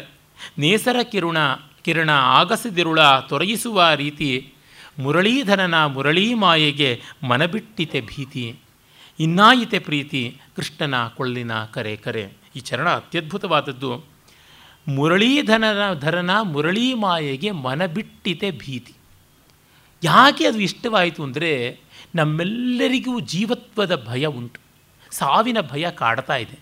ಸಾವು ಯಾವಾಗ ನಮಗೆ ಕಾಡುತ್ತದೆ ಅಂದರೆ ಪ್ರತ್ಯೇಕ ಭಾವ ಬಂದಾಗ, ದೇಹಭಾವ ಬಂದಾಗ ಮೃತ್ಯುಭಾವವೂ ಬರುತ್ತದೆ. ಹಾಗಾಗಿ ದೇಹಕ್ಕಂಟಿದ್ದು ಸಾವು, ಈ ದೇಹಭಾವ ಆ ಕ್ಷಣಕಾಲ ಇಲ್ಲವಾದಾಗ ಭೀತಿ ಇಲ್ಲ ಅನ್ನುವಂಥದ್ದು. ಹಾಗಾಗಿ ಮನ ಬಿಟ್ಟಿತೆ ಭೀತಿ. ಮನಸ್ಸಿಗೆ ಭೀತಿ ಇಲ್ಲ. ಭೀತಿ ಹೋದಾಗಲೇ ಪ್ರೀತಿ. ನಿರ್ವೈರ ಬರುವುದು ಭೀತಿ ಇಲ್ಲದೆ ಇದ್ದಾಗಲೇ. ಭಯವಿಲ್ಲದೆ ಇದ್ದವನಿಗೆ ಮಾತ್ರ ವೈರ ಇಲ್ಲದಿರೋಕ್ಕೆ ಸಾಧ್ಯ ಆಗುತ್ತದೆ. ಹಾಗಾಗಿ ಅಭಯ ತುಂಬ ದೊಡ್ಡ ಗುಣ. ಅಭಯದಿಂದಲೇ ಅವೈರ ಕೂಡ ಉಂಟಾಗುತ್ತದೆ. ಆ ಅವೈರದ ಮತ್ತೊಂದು ಮುಖವೇ ಸರ್ವಜನಮ ಪ್ರೀತಿ. ಇಂಥ ಪ್ರೀತಿಯಿಂದ ಅವರು ಬರ್ತಾ ಇದ್ದಾರೆ. ಆ ಹೊತ್ತಿಗೆ ರಾಧೆಗೆ ಒಬ್ಬ ತಂದೆ ಸುದಾಸ ಅಂತ, ಮತ್ತು ಆಕೆಯ ಸಖಿ ನಾಗವೇಣಿಯ ತಂದೆ ಸುಬಲ, ಇವರೆಲ್ಲರೂ ಕೂಡ ಬರ್ತಾರೆ, ಹಿರಿಯರು ಬರ್ತಾರೆ. ಇವರು ಹುಡುಗರು ಹುಡುಗಿಯರು ಕುಣಿದಾಡಿಕೊಂಡು ಆನಂದ ಪಡಬೇಕು ಅಂತಂದುಕೊಳ್ಳೋ ಹೊತ್ತಿಗೆ ದೊಡ್ಡವರು ಬಂದುಬಿಡ್ತಾರೆ. ದೊಡ್ಡವರು ಬಂದರೆ ಸ್ವಲ್ಪ ಸಂಕೋಚ ಆಗದೆ ಇರೋದಿಲ್ಲ. ನಾವು ನಮ್ಮ ಪಾಡಿಗೇನೋ ಉಲ್ಲಾಸದಲ್ಲಿ ಉತ್ಸಾಹದಲ್ಲಿ ಇರಬೇಕು ಅಂತ ಅಂದುಕೊಂಡ್ರೆ ಯಾರೋ ದೊಡ್ಡವರು ಬಂದರಪ್ಪ ಅಂದರೆ ಮುಗದೇ ಹೋಯಿತು ಕಥೆ. ಅಂದರೆ ಯಾರು ನಿರೀಕ್ಷಿಸಲ್ಪಡದಿದ್ವೋ, ಯಾರು ಅಲ್ಲಿ ಬರಬೇಕಾಗಿರಲಿಲ್ವೋ, ಯಾರು ನಿರೀಕ್ಷೆ ನಮಗಿರಲಿಲ್ವೋ ಅಂಥವ್ರು ಬಂದಾಗ ಮುಜುಗರ ಆಗಿಬಿಡುತ್ತೆ. ಅಯ್ಯೋ ಬಂದೇ ಬಿಟ್ರಲ್ಲ, ಪಾನಕದಲ್ಲಿ ಪುಳ್ಳೆ ಇದ್ದ ಹಾಗೆ ಅಂತ ಅನಿಸುತ್ತದೆ. ಅವರು ಬರ್ತಾರೆ, ನೋಡಿ ನೋಡಿ ಏನೆಲ್ಲ ನಡೀತಾ ಇದೆ ಅಂತ ಶುರು ಮಾಡ್ತಾರೆ. ಇವರೀ ನಲಿತ, ಈ ಥರ ಕುಣಿತ, ಏನಿದು ಹುಚ್ಚು, ಯಾರಿಗೆ ಮೆಚ್ಚು. ಅವನು ಸುಬಲ ಸುದಾಸ ಇವರುಗಳೆಲ್ಲ ಮಾತಾಡ್ಕೊಳ್ತಾರೆ, ಇವ್ರು ಹಿಂಗೆ ಕುಣಿತಾ ಇದ್ದಾರಲ್ಲ, ಏನಿದು ಹುಚ್ಚು, ಯಾರಿಗೆ ಮೆಚ್ಚು. ಸಾಮಾನ್ಯವಾಗಿ ನೋಡಿ, ಚಿಕ್ಕ ವಯಸ್ಸಿನವರು ಅಂತಂದರೆ ದೊಡ್ಡವರು ಗುಣಗಾಡುವುದೇ ಸರಿ. ಆದರೆ ಅವರು ಆ ವಯಸ್ಸಲ್ಲಿದ್ದಾಗ ಅವರು ದೊಡ್ಡವರು ಹೀಗೆ ಗುಣಗಾಡಿದ್ರು ಅಂತ ಎಷ್ಟು ಬಾರಿ ಆಲೋಚನೆ ಬರ್ತದೆ. ತುಂಬ ನನಗೆ ಹತ್ತಿರ ಬರುವಂಥ ಅನೇಕ ಜನರು ಕಂಪ್ಲೇಂಟ್ ಮಾಡೋದು ಈ ಕಾಲದವ್ರು ಕೆಟ್ಟೋಗಿದ್ದಾರೆ ಅಂತ. ಆದರೆ ನನ್ನಪ್ಪ ಅಮ್ಮ ನಮ್ಮ ಅಜ್ಜಿ ತಾತನೂ ಅದನ್ನೇ ಹೇಳ್ತಾ ಇದ್ರಲ್ವಾ ಅಂತ ನೋಡಿದಾಗ ನಿಜ ಕೆಟ್ಟಿರ್ಬೋದೋ ಇಲ್ವೋ, ಆದರೆ ಈ ಥರ ಕಂಪ್ಲೇಂಟ್ಸು ಒಂದು ರಿಫ್ರೈನ್ ಪಲ್ಲವಿಯಂತೆ ಬರ್ತಾ ಇವೆಯಲ್ವಾ, ಇದನ್ನು ನೋಡಿದಾಗ ಏನಿದು ಹುಚ್ಚು ಎಂಥದ್ದು ಅಂತ. ಆದರೆ ನಾವೊಂದು ಮರೆತು ಬಿಟ್ವಿ, ನಮ್ಮ ಲೋಕ ಯಾವುದು, ನಮ್ಮ ಸ್ವಾರಸ್ಯ ಯಾವುದು, ಅದು ಈ ಹೊತ್ತು ನಮಗೆ ಕಾಣಿಸ್ತಾ ಇಲ್ಲ, ಇನ್ನೊಬ್ಬರಿಗೆ ಕಾಣಿಸ್ತಾ ಇದೆ. ಅಂದರೆ ನಮಗೆ ಕಾಣದ್ದು ಮತ್ತೊಬ್ಬರಿಗೆ ಕಂಡರೆ ಅದು ಇಲ್ಲ ಅಂತ ಹೇಗೆ ವಾದಿಸೋಣ? ಕಷ್ಟ, ತುಂಬ ಕಷ್ಟವಾದದ್ದು. It's a very very debatable issue. ಆದರೆ ಒಂದರಿಂದ ಹೇಳಬಹುದು, ನಮಗೆ ಈ ಹೊತ್ತಿನ ಜಗತ್ತು ನಮ್ಮ ಕಾಲದ ಜಗತ್ತು ಅಂತ ನಾವೇನು ಅಂದ್ಕೋತೀವಿ ಅದರಷ್ಟೇ ಆತ್ಮೀಯವಾಗಿದೆಯಾ ಅಂತ ನೋಡಬೇಕು. ಇದಕ್ಕೆ ಬಹಳ ಸರಳವಾದ ಟೆಸ್ಟ್ ಅಂತಂದರೆ, ನಮ್ಮ ಟೈಮ್ ಸಿನಿಮಾಗಳು ಅಂತ ನಾವು ಯಾವುದಿತ್ತು, ಆಥರ್ಸಂತ ಯಾವುದಿತ್ತು, ಅದನ್ನು ಈ ಟೈಮ್ ಸಿನಿಮಾಗಳು, ಈ ಟೈಮ್ ಆಥರ್ಸ್ ಅಂತ ಯಾರಿದ್ದಾನೆ, popular authors, pulp fiction authors ಅಂತ ಅವರುಗಳನ್ನು ನಾವು ನೋಡಿ ಮೆಚ್ಚಬಲ್ಲೆವಾ ಅಂತ, ಜ್ಞಾಪಕ ಇಟ್ಟುಕೊಳ್ಳಬಲ್ಲೆವಾ? ನೋಡಿದಾಗ ತುಂಬ ಕಷ್ಟ, ಎಷ್ಟೋ ಜನಕ್ಕೆ ಆಗೋಲ್ಲ. ಆಗದೇ ಇರೋದ್ರಿಂದ ಅದು ನಮ್ಮ ದೇಹ ಮನಸ್ಸುಗಳಿಗಿರುವ ಮಿತಿ ಕೂಡ ಹೌದು. ಬುದ್ಧಿ ಹಸನಾಗಿದ್ದಾಗ, ದೇಹ ಪಟುವಾಗಿದ್ದಾಗ, ಮನಸ್ಸು ಪ್ರಫುಲ್ಲವಾಗಿದ್ದಾಗ, ಇಂದ್ರಿಯಗಳಿಗೆ ಆ ಒಂದು ಪಾಠವ ಇದ್ದಾಗ ಹೊಸತನ್ನು ಅಥವಾ ಆ ಕಾಲದ ಆ ಹೊತ್ತಿನ ಆ ಸಮಯದ ರೀತಿಯನ್ನು ಗ್ರಹಿಸಬಲ್ಲದು. ಆಮೇಲೆ ಆಮೇಲೆ ಅದಕ್ಕೆ ಗ್ರಹಣಶಕ್ತಿ ಕಡಿಮೆ ಆಗುತ್ತದೆ. ಆಗ ಹಳತನ್ನು ನೆನೆಸಿ ಹಂಬಲಿಸುತ್ತದೆ. ಅಂದರೆ ಅನುಭವದಿಂದ ಅದು ಸ್ಮೃತಿಯ ಕಡೆಗೆ ವಾಲ್ತಾ ಇದೆ ಅಂತ ಅರ್ಥ. From experience we are coming down to remembering something, that is recollection. Collect ಮಾಡ್ಕೊಳ್ತಾ ಇಲ್ಲ, ರಿಕಲೆಕ್ಟ್ ಮಾಡ್ಕೊಳ್ತಾ ಇದ್ದೀವಿ. ಆ ಹೊತ್ತಿನಲ್ಲಿ ತುರುಬು ನೆನೆಸ್ಕೊಳ್ಳುವ ಕಥೆಯೇ ಆಗುತ್ತದೆ.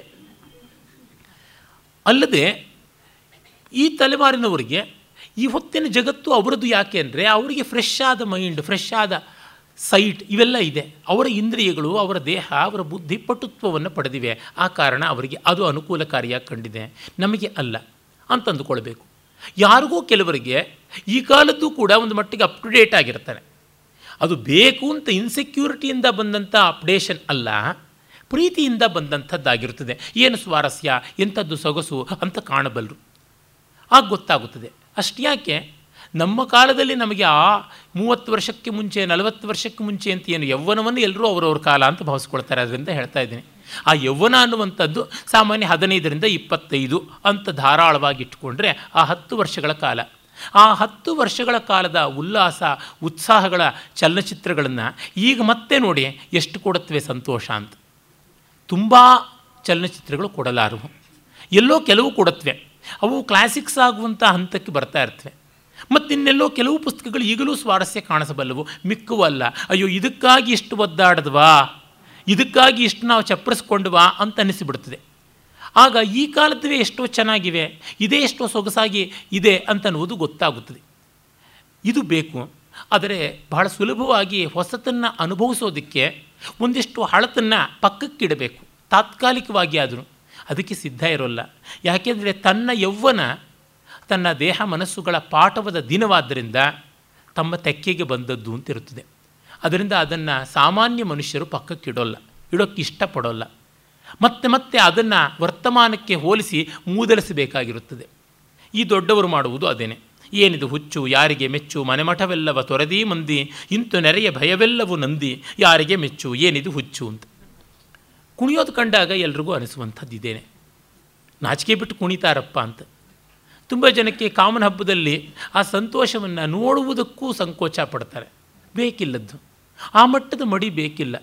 ದಕ್ಷಿಣಾತ್ಯರಿಗೆ ಒಂದು ಮಟ್ಟದ ಮಡಿ ಇದ್ದುಬಿಟ್ಟಿದೆಯಾ ಅನಿಸುತ್ತದೆ.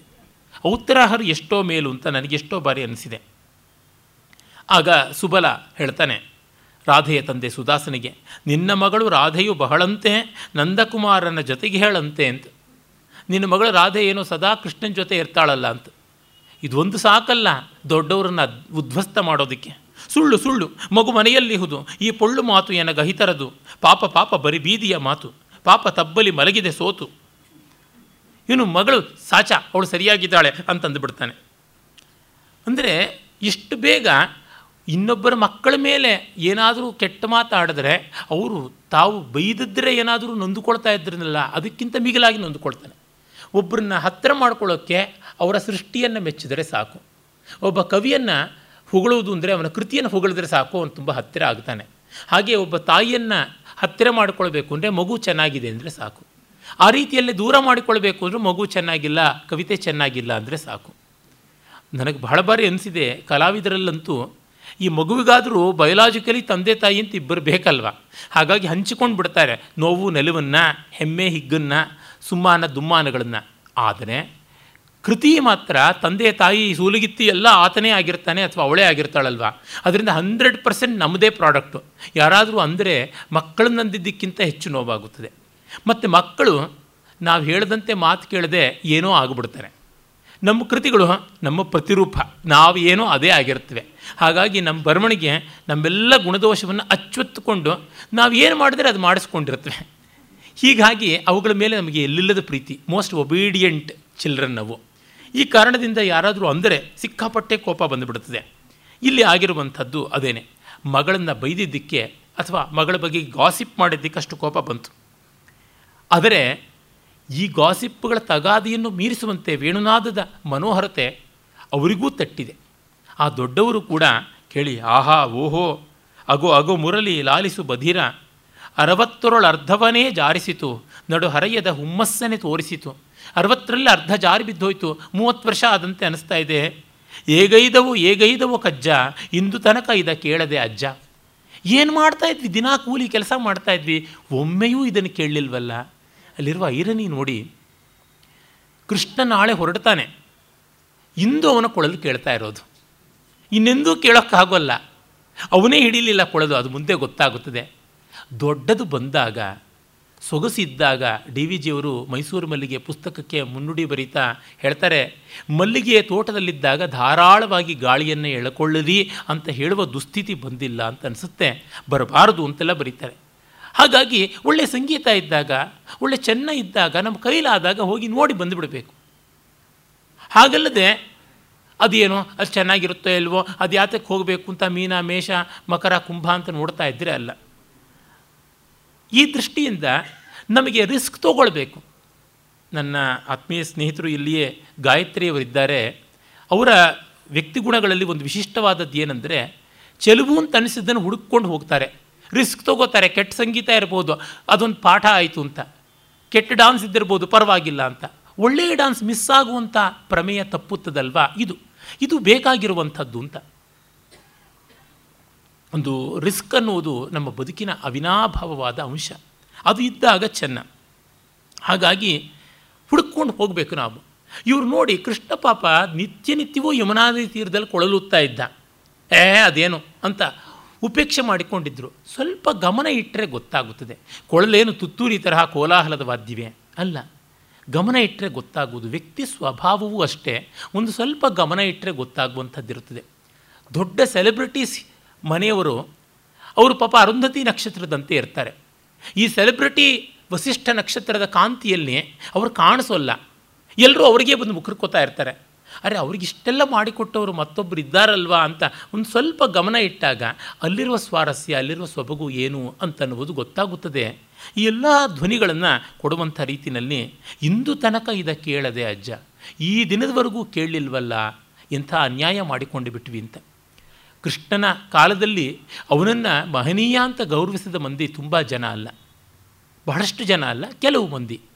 ಅದರಿಂದ ನಷ್ಟ ಯಾರಿಗೆ? ವಿಭೂತಿಯನ್ನು ಗುರುತಿಸಿದಾಗ ನಾವು ನಮ್ಮ ಮೆಚ್ಚುಗೆಯನ್ನು ಪೋಸ್ಟ್ಪೋನ್ ಮಾಡಬಾರ್ದು. ಅಲ್ಲಿಯೇ ಜ್ಯೋತಿರ್ಪಡೆ ಭಗವದ್ ವಿಭೂತಿಯಂ ದರ್ಶಿಸುತ್ತೆ, ಕಾಲಿಗೆ ಬಿದ್ದುಬಿಡಬೇಕು. ಆದರೆ ಸುದಾಸನಿಗೆ ಇಷ್ಟ ಆಗೋಲ್ಲ, ಹುಚ್ಚು ಹುಚ್ಚು ಜಗಕ್ಕೆಲ್ಲಕ್ಕೂ ಹುಚ್ಚು ಅಂತ. ಆಗ ಸುದಾಸನ್ನೇ ಬೈತಾರೆ, ಓ ಸುದಾಸ ನೀ ಬಲುಪೆಚ್ಚು, ಬನ್ನಿರಿ ಬನ್ನಿರಿ ಹಳುವಿಗೆ ನಡೆಯುವ ಸನಿಹದೋಳೆ ಕೊಳಲಿಂಪನು ಪಡೆವ, ಬನ್ನಿ ಸಂಕೋಚ ಬಿಟ್ಟು ಅಲ್ಲಿಗೆ ಹೋಗಿ ಕೇಳೋಣ ಅಂತ. ಕೆಲವರಿಗೆ ಅದನ್ನು ಮೆಚ್ಚುವುದಕ್ಕೂ ಮನಸ್ಸಿರೋದಿಲ್ಲ, ದೂರದಲ್ಲಿ ಮರೆಯಲ್ಲಿ ನಿಂತು ತೆರೆಮರೆಯಲ್ಲಿ ಕೇಳ್ತಾರೆ. ಅದು ಯಾಕೆ ಆ ಸಂಕೋಚ? ಧಾರಾಳವಾಗಿ ಹೋಗೋಣ, ನೋಡೋಣ. ಕೆಲವರಿಗೆ ಅಫಿಷಿಯಲ್ ಇನ್ವಿಟೇಷನ್ ಬರದೇ ಇದ್ದರೆ ಸಮಾರಂಭಕ್ಕೆ ಹೋಗೋಲ್ಲ. ನಷ್ಟವಾರಿಗೂ ಮರುಳೆ DVG ಹೇಳ್ತಾರಲ್ಲ, ಹಾಗಾಗುತ್ತದೆ. ಎಲ್ಲರೂ ಇವನು ಬಿಟ್ಟು ಹೋದಾಗ ಇವನು ಸುದಾಸನು ಗತ್ಯಂತರ ಇಲ್ಲದೆ ಹೋಗ್ತಾನೆ. ನೋಡಿ, ಆ ಜನಸಮುದಾಯದ ಒಂದು ಬಲ ಎಂಥದ್ದು ಅಂದರೆ ನಾವು ಔಟ್ಡೇಟೆಡ್ ಆಗಿಬಿಡ್ತೀವಿ ಅಂತ ಮೆಚ್ಚೋದಕ್ಕೆ ಶುರು ಮಾಡ್ತಾರೆ. ಈ ರೀತಿಯಾಗಿ ಅವನು ಬರ್ತಾನೆ, ಓ ಸುಬಲ ನಿನಗೂ ಈ ಕೊಳಲು ಇನಿದಾಗಿಹುದೇ, ಆಲಿಸಯ್ಯ ಕಿವಿ ಕಿವಿಡಾಗಿಹುದೇ ಅಂತ ಹೇಳ್ತಾನೆ ಸುಬಲ. ಇಂಪಿಲ್ಲವೆಂದೆನುವಂತಿಲ್ಲ ಕೊಳಲನ್ನು ಬಾಜಿಸೆ ಪೋರನು ಬಲ್ಲ, ಇಂಪಿಲ್ಲ ಈ ಕೊಳಲಲ್ಲಿ ಇಂಪಿಲ್ಲ ಎಂದೆನುವಂತಿಲ್ಲ, ಚೆನ್ನಾಗಿಲ್ಲ ಅಂತ ಹೇಳೋ ಹಾಗಿಲ್ಲ, ಕೊಳಲನ್ನು ಬಾಜಿಸೆ ಪೋರನು ಬಲ್ಲ, ಕೊಳಲು ನುಡಿಸೋದು ಬರುತ್ತೆ ಅಷ್ಟೆ. ಅದೇನಪ್ಪ ಅವನೇನು ಕೊಳಲು ನುಡಿಸದೆ ಊದುಗೊಳವಿ ನಾನು ನುಡಿಸ್ತಾ ಇರ್ತಕ್ಕಂಥದ್ದು. ಒಬ್ಬರ ಯೋಗ್ಯತೆಯನ್ನು ಮೆಚ್ಚುವುದಕ್ಕೆ ಕಾರ್ಪಣ್ಯವಾದಾಗ ಈ ರೀತಿಯಾದ ಅನುದಾರವಾದ ಮಾತುಗಳು ಬರ್ತವೆ. ಮನಸಾರ ಮೆಚ್ಚೋಣ, ಅದು ನಮಗೆ ಬೇಕಾದ್ದೋ ಬೇಡದ್ದೋ, ನಮ್ಮ ಕೈಲಿ ಆಗುವಂಥದ್ದು ಆಗದೇ ಇರುವಂಥದ್ದು, ಅದು ದೊಡ್ಡದು ಅಂತ ಭಾವ ಬಂದರೆ ಆಯಿತು. ನನಗೆ ಕ್ರಿಕೆಟ್ನಲ್ಲಿ ಯಾವ ಆಸ್ತಿಯೂ ಉಳಿದಿಲ್ಲ, ಆದರೂ ಸಚಿನ್ ತೆಂಡೂಲ್ಕರ್ ಸಾಧನೆ ದೊಡ್ಡದು ಅಂತಂತೀನಿ.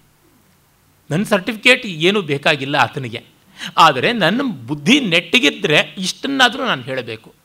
ಇಷ್ಟು ಜನ ಮನಸ್ಸನ್ನು ಆಕರ್ಷಣೆ ಮಾಡಿರುವ, 100ಕ್ಕೂ ಹೆಚ್ಚು ಸೆಂಚುರಿಗಳು ಮಾಡಿರಬೇಕು ಅಂತಂದರೆ ಅದು ನಿಜವಾದ ದೊಡ್ಡ ಸಾಧನೆ. ಆತ ಆರಂಭದಲ್ಲಿ ಸ್ವಪ್ರಯತ್ನದಿಂದಲೇ ಮೇಲೆ ಬಂದದ್ದು, 15 ವರ್ಷದ 15 ವರ್ಷದ ಹುಡುಗನೇ ದೊಡ್ಡ ಸಾಧನೆಯನ್ನು ಮಾಡುವಂತೆ ಬಂದದ್ದು, ಮತ್ತು ಅನೇಕ ವರ್ಷಗಳ ಕಾಲ ನಿಂತದ್ದು ಇತ್ಯಾದಿಗಳು ಸಾಧನೆ ಅಲ್ಲವೋ? ಹೌದು. ನಮಗೆ ಸಂತೋಷ ತರದೇ ಇದ್ದರೂ ಗೌರವವನ್ನಾದರೂ ಆ ಬಗ್ಗೆ ತೋರಿಸಬೇಕಾಗುತ್ತದೆ. ಇನ್ನು ಅಲ್ಲಿಂದ ನಿವೃತ್ತರಾಗೋಣ, ಇನ್ನು ಬೇರೆ ಅಡ್ಡ ಮಾತುಗಳು ಬೇಕಾದಷ್ಟು ಆಡೋಣ, ತೊಂದರೆ ಇಲ್ಲ. ಮೊದಲು ಅದಷ್ಟನ್ನು ಒಪ್ಪಬೇಕು. ಇವನು ಹಾಗೂ ಒಪ್ಪೋದಕ್ಕೆ ತಯಾರಿಲ್ಲ. ಇಂಪಿಲ್ಲ ಎಂದೆನ್ನುವಂತಿಲ್ಲ ಅಂತಾನೆ, ಇಂಪಾಗಿದೆ ಅಂತ ಹೇಳೋದಲ್ಲ. ಇಂಗ್ಲೀಷರ ಒಂದು ಕ್ರೆಡಿಟ್ಸ್ ಕೊಡುವ ಬಗ್ಗೆ ತುಂಬ ಅಂಡರ್ ಪ್ಲೇ ಮಾಡುವಂಥದ್ದು. ಇಟ್ಸ್ ನಾಟ್ ಬ್ಯಾಡ್ ಅಂತಂದರೆ ಬೆಸ್ಟ್ ಅಂತ ಅರ್ಥ ಅಂತಾರೆ. ಈ ರೀತಿಯಾದ ಪರ್ಯಾಯ ನಿಘಂಟು ಯಾತಕ್ಕೆ ಮಾಡಿಕೊಳ್ಬೇಕು? ಇದು ಚೆನ್ನಾಗಿದೆ ಅಂತಂದರೆ ಸಾಕು. ಆಮೇಲೆ ಎಲ್ಲರಿಗೂ ಈ ಸಂಗೀತದ ಬಗ್ಗೆ ಗಮನ ಹೊರಟೋಗುತ್ತದೆ. ಏನೆಂದರೆ ಈ ದಿನ ಸಂಗೀತ ಕೇಳೋಕ್ಕೆ ಶುರು ಮಾಡಿದ್ರು ಎಷ್ಟು ಕಾಲ ಅದು ಹಿಡಿದಿಟ್ಟೀತು. ಒಂದು ಸ್ವಲ್ಪ ಮೆಲಡಿ ಅವರಿಗೆ ಕಿವಿಗೆ ಪ್ರಸಾದನವನ್ನು ಕೊಟ್ಟಿರುತ್ತದೆ. ಆಮೇಲೆ ಮಾಮೂಲಿ ಗುಜುಗುಜು ಮಾತು ಆರಂಭ ಆಗುತ್ತದೆ. ಅವರು ಮಾತಾಡ್ಕೊಳ್ತಾರೆ.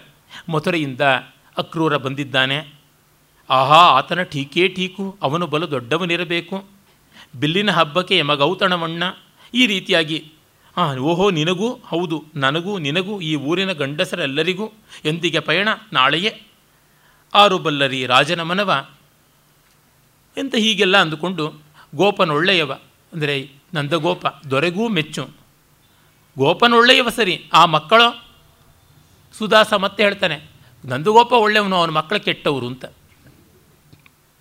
ನಮ್ಮ ಮಗಳು ಒಳ್ಳೆಯವಳು, ನಮ್ಮ ಮಗಳನ್ನು ಬುಟ್ಟಿಗೆ ಹಾಕ್ಕೊಂಡಲ್ಲ ಅವನು ಕೆಟ್ಟವನು ಅಂತ. ನಮ್ಮ ಮಗ ಒಳ್ಳೆಯವನು, ಅವನು ಬುಟ್ಟಿಗೆ ಹಾಕ್ಕೊಳ್ಳಲ್ಲ ಆ ಚಿನಾಲಿ, ಅವಳು ಕೆಟ್ಟವಳು ಅಂತ ಇವರು ಅನ್ನೋದು. ಹೀಗೆಲ್ಲ ಇದ್ದೇ ಇರುತ್ತದೆ. ಸಹವಾಸ ದೋಷದಿಂದ ನಮ್ಮ ಮಕ್ಕಳು ಹಾಳಾದರು ಅಂತ ಪ್ರತಿಯೊಬ್ಬ ತಂದೆ ತಾಯಂದರು ಅದೇ ಹೇಳುವಾಗ ಯಾರ ಮಕ್ಕಳಿಗೆ ಯಾರು ಸ್ನೇಹಿತರು? ಗೋಪ ಕೇಳಿದರೆ ನಾ ಕೊಡನೆನ್ನೆ, ಆರಿಗೆ ಕಡಿಮೆಯೋ ನನ್ನೀ ಕನ್ಯೆ. ಏನಪ್ಪ ನಿನ್ನ ಹುಡುಗ, ನಿನ್ನ ಹುಡುಗಿ ಆ ಹುಡುಗನ ತುಂಬ ಮೆಚ್ಚುತ್ತಾಳೆ, ಹುಡುಗಿ ಕಡುಚಲವೇ ನೀನೂ ಗಣ್ಯ, ಎಂತಿಹುದೋ ಆ ಹಸುಳೆಯ ಪುಣ್ಯ ಅಂದರೆ ಗೋಪ ಬಂದು ಕೇಳಿದರೆ ಅಂದ ಗೋಪ ಕೊಡೋಲ್ಲ ಅಂತ ಏನು ಹೇಳೋಲ್ಲ, ಯಾರಿಗೆ ಕಡಿಮೆ ನನ್ನ ಮಗಳು, ಎಲ್ಲ ತಂದೆ ತಾಯಿಗಳಿಗೂ ಈ ಭಾವ ಉಂಟು. ಅದನ್ನೇ ಇಲ್ಲಿ ಹೇಳಿಸ್ತಾ ಇದ್ದಾರೆ. ಕವಿಯ ಈ ಶಕ್ತಿ ತುಂಬ ವಿಶೇಷವಾದದ್ದು, ಸ್ಮರಣೀಯವಾದದ್ದು. ಹೀಗೆ ಅವರು ಆ ಹಾಡೆಲ್ಲ ಕೇಳ್ಕೊಳ್ತಾ ಇದ್ದಾಗ ಅತ್ತ ಕಡೆ ಅಕ್ರೂರ ಬರ್ತಾನೆ. ಅವನ ಬಗ್ಗೆನೇ ಮಾತಾಡ್ಕೊಳ್ತಾ ಇದ್ದೀವಿ, ಇನ್ನು ಅಲ್ಲಿರೋದು ಸರಿಯಲ್ಲ ಅಂತ ಈ ತಾಣವ ಬಿಡುವುದೊಳಿತು ಅಂತ ದೂರ ಹೊರಡ್ತಾರೆ. ಆಗ ಅಕ್ರೂರನ ಪ್ರವೇಶ ಆಗುತ್ತದೆ. ನೋಡಿ, ಇಲ್ಲಿವರೆಗೂ ಸರಳವಾದ ಭಾಷೆಯಲ್ಲಿ ಹೋದದ್ದು ಈಗ ಪ್ರೌಢವಾಗಿ ಹರಿಣೀವೃತ್ತದಲ್ಲಿ ಬರೀತಾರೆ. ಆಧುನಿಕ ಕನ್ನಡ ಸಾಹಿತ್ಯದಲ್ಲಿ ಈ ರೀತಿಯಾದ ಹರಿಣಿ, ಶಿಖರಣಿ ಅಂಥ ವಿರಳ ವೃತ್ತಗಳನ್ನು ಅಲ್ಲಿ ಇಲ್ಲಿ ಪುತಿನ ಅವರೇ ಬಳಸಿರತಕ್ಕಂಥದ್ದು. ಇದು ಪೂರ್ಣ ಸಂಸ್ಕೃತಮಯವೇ ಆದದ್ದು. ಶಿಶಿರ ಕುಸುಮ ಮೋದೋಚ್ಛ್ವಾಸಂ ಸುಧಾಂಶು ಕರಾದ್ರತಂ ವಿಮಲ ಯಮುನಾ ತೋಯಾಶ್ಲಿಷ್ಟಂ ಮನೋಹರ ಮರ್ಮರಂ ಮಧುರ ಮುರಳೀ ನಾದಾವಿಷ್ಟಂ ವಿಚಿತ್ರ ಸುಖಾವಹಂ ವಿಪಿನ ಮಿದಹ ನಾನೇ ವೇಳ್ವೆಂ ವಿಮಂದ ಮುದಾಂತರಂ ಅಂತ. ಕವಿತೆಯಲ್ಲಿ ಏನೂ ಸ್ವಾರಸ್ಯ ಇಲ್ಲ, ದಪ್ಪ ಸಮಾಸ ಇದೆ ಅಷ್ಟೇ. ಆದರೆ ಒಳ್ಳೆ ಗತಿಶುದ್ಧವಾದಂಥ ಛಂದಸ್ಸು. ಶಿಶಿರ ಕುಸುಮ ಮೋದೋಚ್ಛ್ವಾಸಂ ಸುಧಾಂಶು ಕರಾದ್ರತಂ, ತಂಪಾದ ಹೂಗಳ ಪರಿಮಳ, ಅದರ ಮೇಲೆ ಚಂದ್ರಬಿಂಬದ ಕಿರಣಕಾಂತಿ, ವಿಮಲ ಯಮುನಾ ತೋಯಾಶ್ಲಿಷ್ಟಂ ಮನೋಹರ ಮರ್ಮರಂ, ಮರ್ಮರ ಶಬ್ದ ಮಾಡ್ತಾ ಇರ್ತಕ್ಕಂಥ ಯಮುನಾ ನದಿಯ ಅಲೆಗಳು, ವಿಪಿನ ಮುರಳೀ ನಾದಾವಿಷ್ಟಂ ವಿಚಿತ್ರ ಸುಖಾವಹಂ, ಕಾಡಿನ ವೇಣುವಾದನದ ಮಾಧುರ್ಯ, ಇದು ಎಷ್ಟು ಆನಂದವನ್ನು ಕೊಡ್ತಾ ಇದೆ ಅಂತಂತಾನೆ. ಅಂದರೆ ಅವನು ಆ ನಗರದವನು, ಪಂಡಿತ, ವಿದ್ವಾಂಸ, ಇದನ್ನೆಲ್ಲ ತೋರ್ಪಡಿಸುವಂತೆ ಈ ಬಂಧ ಉಂಟು. ಈ ಸಂದರ್ಭದಲ್ಲಿಯೇ ಪುತಿನ ಅವರ ಶೈಲಿಯನ್ನು ಕುರಿತು ಒಂದೆರಡು ಮಾತಾಡಬೇಕು.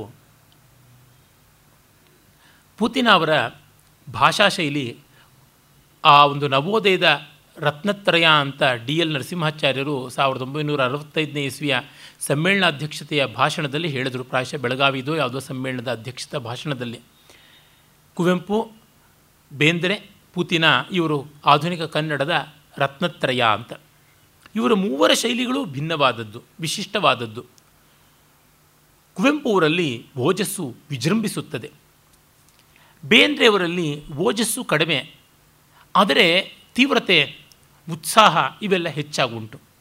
ಇವರಲ್ಲಿ ಓಜೋ ಗುಣ ಕಡಿಮೆ, ಸಮಾಧಾನ ಗುಣ, ಪ್ರಸನ್ನತೆ ಇವೆಲ್ಲ ಉಂಟು. ಆದರೆ ಎಷ್ಟೋ ಬಾರಿ ಇವರ ಭಾಷೆ ಅಚ್ಚಗನ್ನಡದ ಇಲ್ಲವೇ ಸಂಸ್ಕೃತದ ಇಜ್ಜೋಡಿನ ಜಾಡಿಗೆ ಹೋಗುತ್ತದೆ. ಎರಡನ್ನೂ ಹದವಾಗಿ ಆದ್ಯಂತ ಬೆಸೆಸಿಕೊಂಡು ಹೋಗುವಂಥದ್ದಲ್ಲ.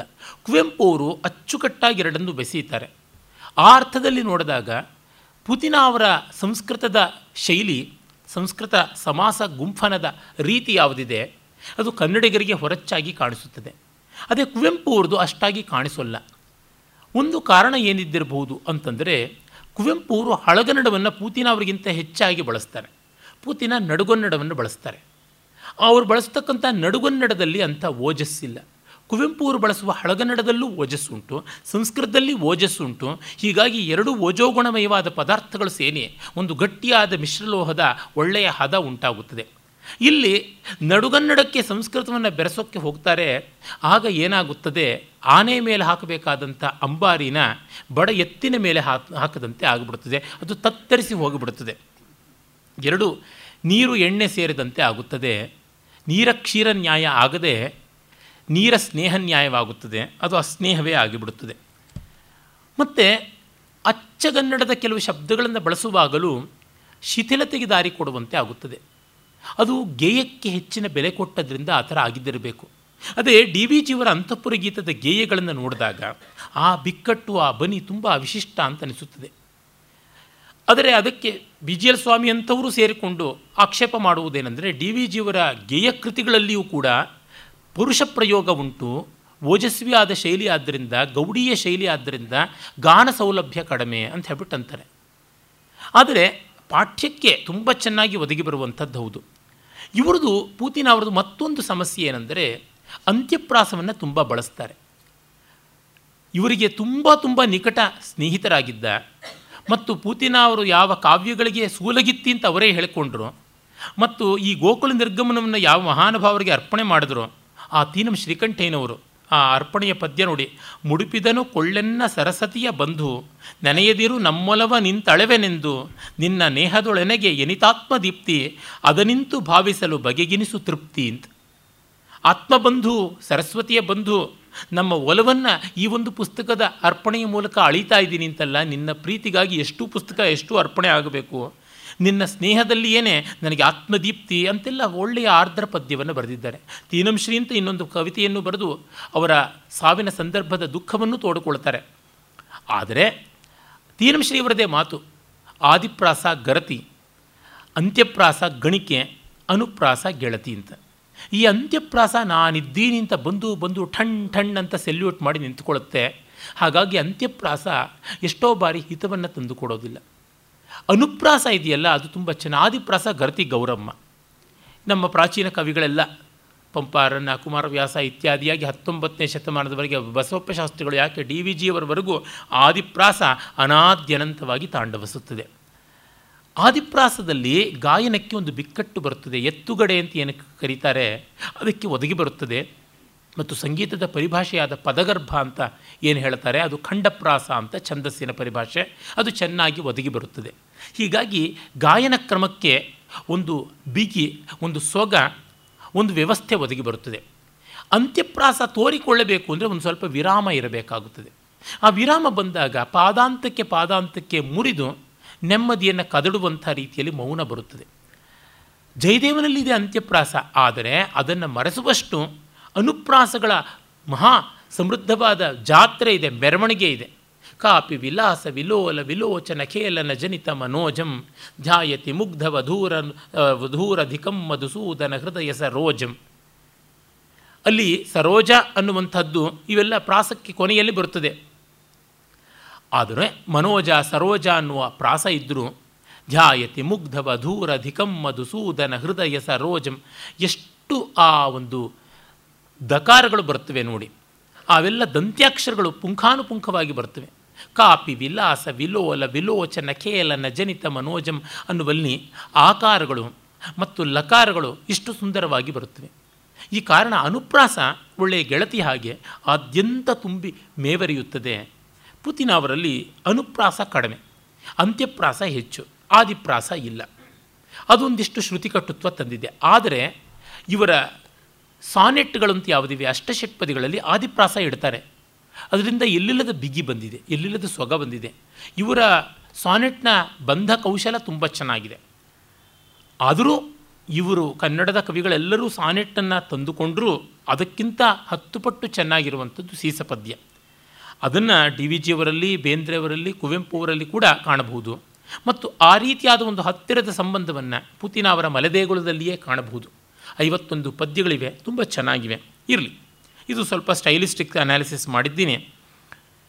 ಆಮೇಲೆ ಹೇಳ್ತಾನೆ ನಂದಗೋಪ, ಅಕ್ರೂರ ಹೇಳ್ತಾನೆ, ನಂದಗೋಪನ ಮನೆಯ ತೂಗುಮಂಚದ ಮೇಲೆ ನಿದ್ದೆ ಮೇಲುದವಾತ್ಮ ಹೊದೆಯಲಿರೆ ಇನಿಯಳ್ ಮುಟ್ಟಿಬಾ ಎನ್ನುವಂತೆ ಈ ಕೊಳಲು ಕಿವಿಗೊಳಲು ಬಂದೆನಿ ಅಭಿಸಾರವೆತ್ತು ಲೇಸಾಯಿತು.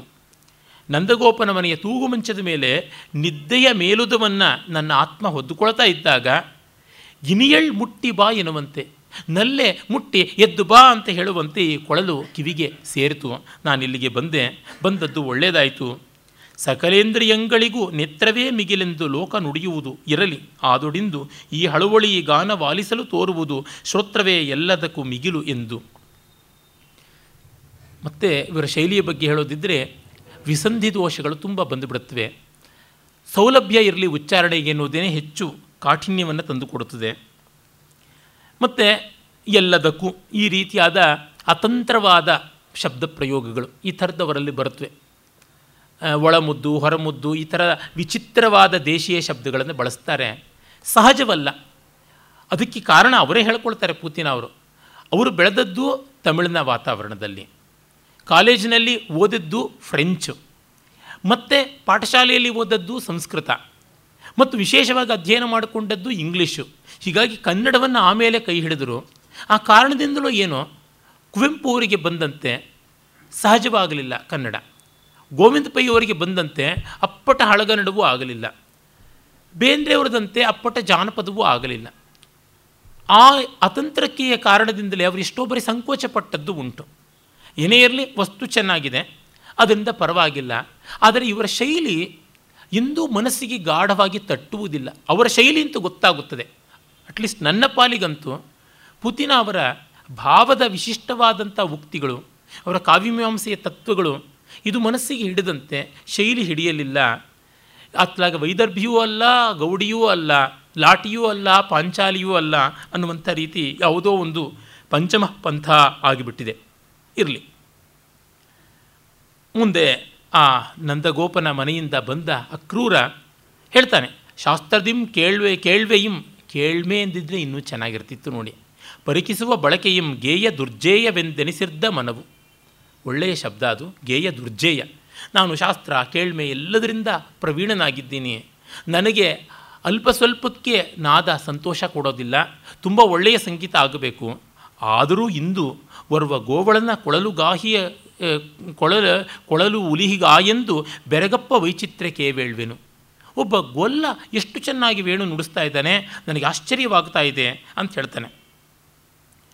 ಅವನು ಆ ಕೊಳಲನ್ನು ಕೇಳ್ತಾ ಸಂತೋಷ ಪಡ್ತಾ ಇದ್ದಂತೆ ಗೋಪಾಲಕರು ಮತ್ತೆ ಹಾಡೋದಕ್ಕೆ ಆರಂಭ ಮಾಡ್ತಾರೆ.